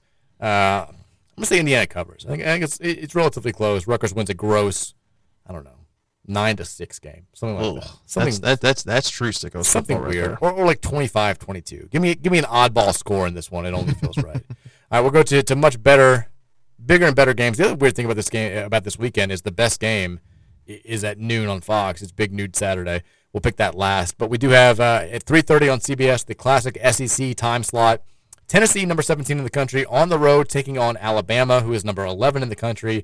Uh, despite the slow start, Alabama kind of you know Yeah. returning to norm, six and one overall, four and zero in the SEC. They're a nine point favorite here. Any hope of Tennessee, which has been very up and down this season, pulling the road upset in Tuscaloosa? I don't think Tennessee pulls off the upset. I'm not completely bought back in with Alabama because they, they only beat Texas A&M 20 by six. And they only beat Arkansas by three. They had to hold off Arkansas. and the Razorbacks like nearly went into Bryant Denny and pulled off the upset. So well, I, I think I think Alabama should win, but I like Tennessee to cover, especially with what was it a, nine nine points spread. Yeah, no, I like Tennessee here. I, I mean, I, I I would agree with you if I thought that Tennessee was better. Tennessee just they haven't been overly impressive at all this season. They beat the same A and M team that we're talking about by just seven last week. They got the ugly loss to Florida. They haven't played anybody else of any real consequence. I, I think that you've got an angry Nick Saban who very much remembers what happens last what happened last year. You know, losing to them, storming the field, hearing about it for the entire offseason. I, I I don't think Bama's good enough to go out there and do the old school Crimson Tide revenge thing where they, they Right. just win by 40. I do think they win. I'm going to say they slightly cover like 27-17 where it's just like, you know, they, they, they look good. They want to beat Tennessee as badly as they can, but they're just not good enough, especially on offense, to make it happen. But I'll say they win and, and they get the slight cover. Uh, we've got uh, another big game in the SEC going on at 7 o'clock on ESPN. Ole Miss is on the road taking on Auburn. Ole Miss also another one of those one-loss SEC teams. Auburn has been disappointing this season, three and three overall, zero and three in the conference. Ole Miss is a six and a half point road favorite at Jordan Hare. It's a, a rarity to say something like that. Who wins this one? I'm going to go with the upset special here. I think Auburn pulls it off because it's really hard to go into Jordan Hare and win. I mean, Georgia nearly lost to this Auburn team, and I think it, they barely snapped. I mean, what was it? I think Auburn had a streak of four straight home wins over AP number Mhm. one ranked teams or something like that, which is uh, absolutely absurd to think about. But yeah, I I do I do like Ole Miss, but Auburn is like just good enough that I think when you add them plus the home environment, it's, it's too much for me personally to overcome. This feels like a dangerous spot for Ole Miss. My only concern here is the Auburn offense has just not not figured it out. The, no. You know, they, they played LSU last week, who that was one of the big X big bets of the weekend was that over because LSU always goes over. They score a ton of points, they give up a ton of points, and Auburn did just enough to get us a half point over that that total. But they still, I mean, they didn't they did not take advantage of a bad LSU defense. They lost 48 to 18. If the, the defense had done, if the offense had done anything against Texas A&M, they would have had a shot there. I don't know if they're. I really want my natural inclination. My first inclination was to go with you because I think it's a bad spot. This is a classic letdown spot for Ole Miss. Mhm. I just don't think that Auburn's defense is our offense is good enough. I, I think Ole Miss goes down there. I think they, there's a shot that they maybe make it way too close, but I think eventually they're going to win. I don't feel confident about that. I'm not super confident either, but uh, It's it's, it's a lot of close games this week. Yeah. 7:30 ABC. This has become like the Duke time slot. They're uh, they're on the road taking on Florida State, number 16 in the country, taking on number four in the country. We both kind of gave away our our little our, our brief thoughts on this game. Yeah. But who wins? I think Florida State wins, but there, I don't think there's any way that they cover that 14 point spread against Duke. I mean, that's that's almost insulting to Duke. Duke is good. I think, if I had to guess, I think that lofty spread is more so the uncertainty with Riley Leonard. If I had to guess, because Henry Belin the fourth didn't he looked eh okay, and Florida State does have a good defense, and I don't. I just feel like the rest of Duke is just too good to be giving a 14 point spread, regardless of who they're playing. I did too. And, and I mean, you know, last week the the, the line was just three against a in, at home against NC State, and I was kind of thinking, you know, this is you know Riley Leonard's the one man show on offense. I don't know if they can do enough, and they had no problem whatsoever with the Wolfpack. They won twenty four to three. I'm with you. I, I don't think that if, if Leonard's not 100, percent I don't think they have any shot to pull the upset here. Right. But I do think that their defense will will do enough to keep them in this game, and I think the backup can be good enough that they'll be within shouting distance for most of the game, and I think they will co- cover two touchdowns. Um, I'm gonna say Florida State wins, but wins by eh, say ten. Yeah, that sounds about right. Uh, we've got who else is going on here? Uh, a, a big game out west. Number 14 Utah on the road taking on number 18 USC, which is still licking its wounds from last week's blowout loss at the hands of Notre Dame. Caleb Williams, the Heisman run, the, the quest to be the next Archie Griffin, took a big hit last week in South Bend. He'll look to get back on track. Uh, 8 o'clock on Fox is the kickoff time and the TV designation. USC is a seven point favorite.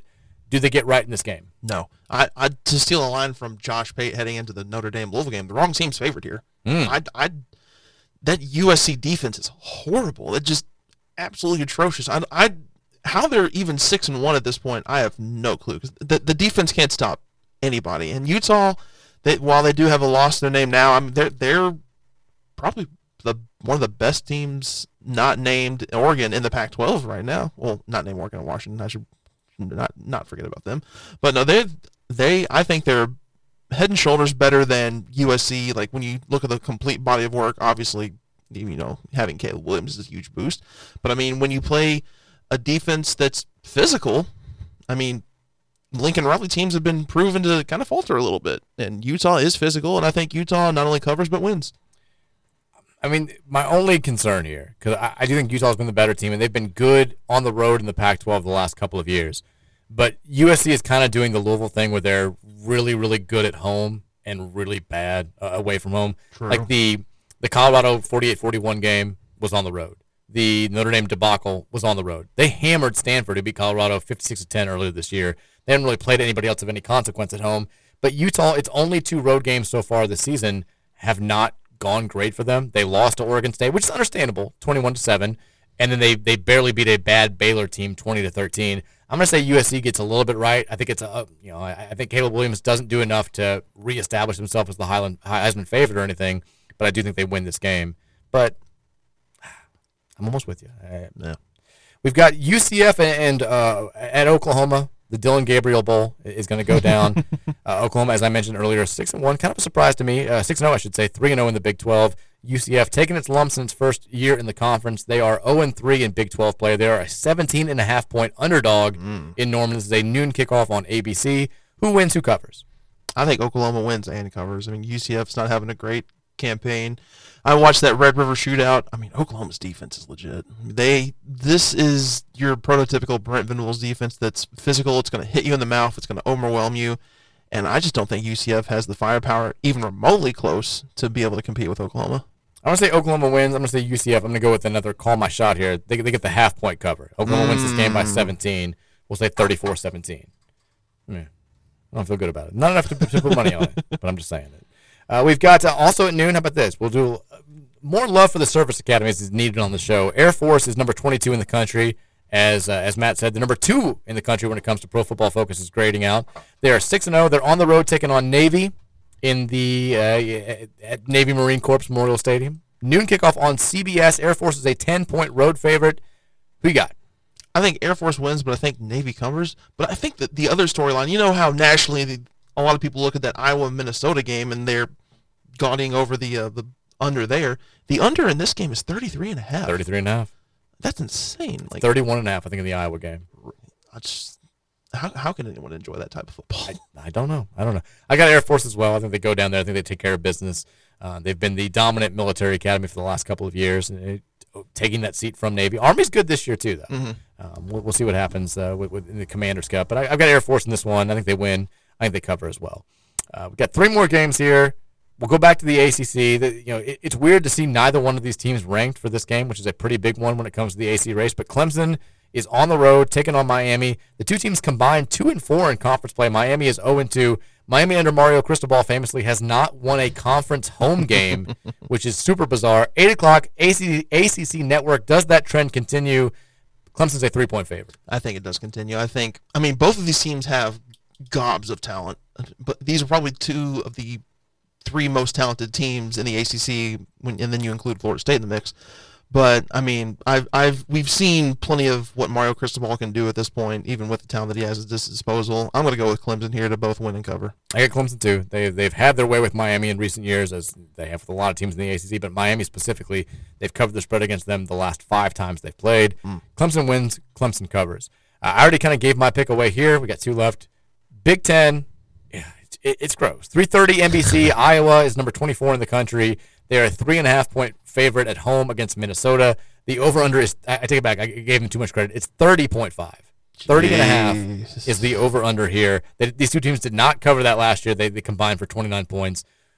I like Minnesota. I think they're going to pull the upset in Kinnick Stadium. Who do you like, Matt? I, I actually like Iowa in this game. I mean, as horrendous as that offense is, their defense is on the complete opposite end of the spectrum. I mean, it's really good. very good. Really good. And I know PJ Fleck, he- he's this has like upset special for him written all over it, but I don't know that that Iowa defense is too suffocating, if you ask me.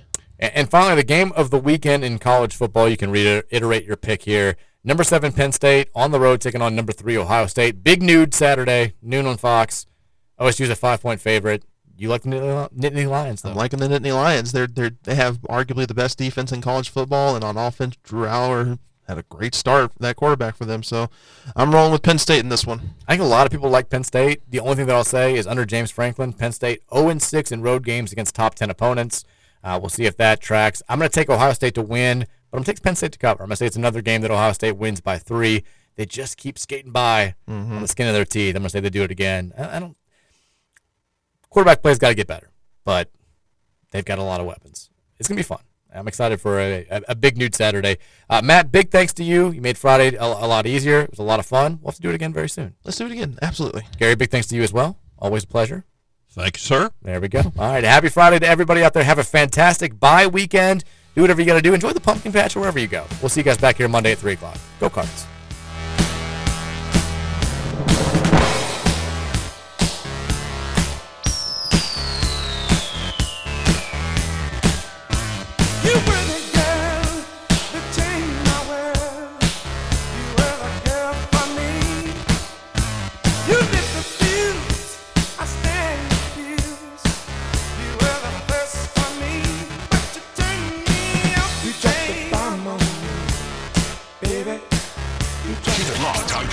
Kentuckiana's only locally owned sports talk, 1450 and 96.1 FM. The Big X Sports Radio, WXVW Jeffersonville.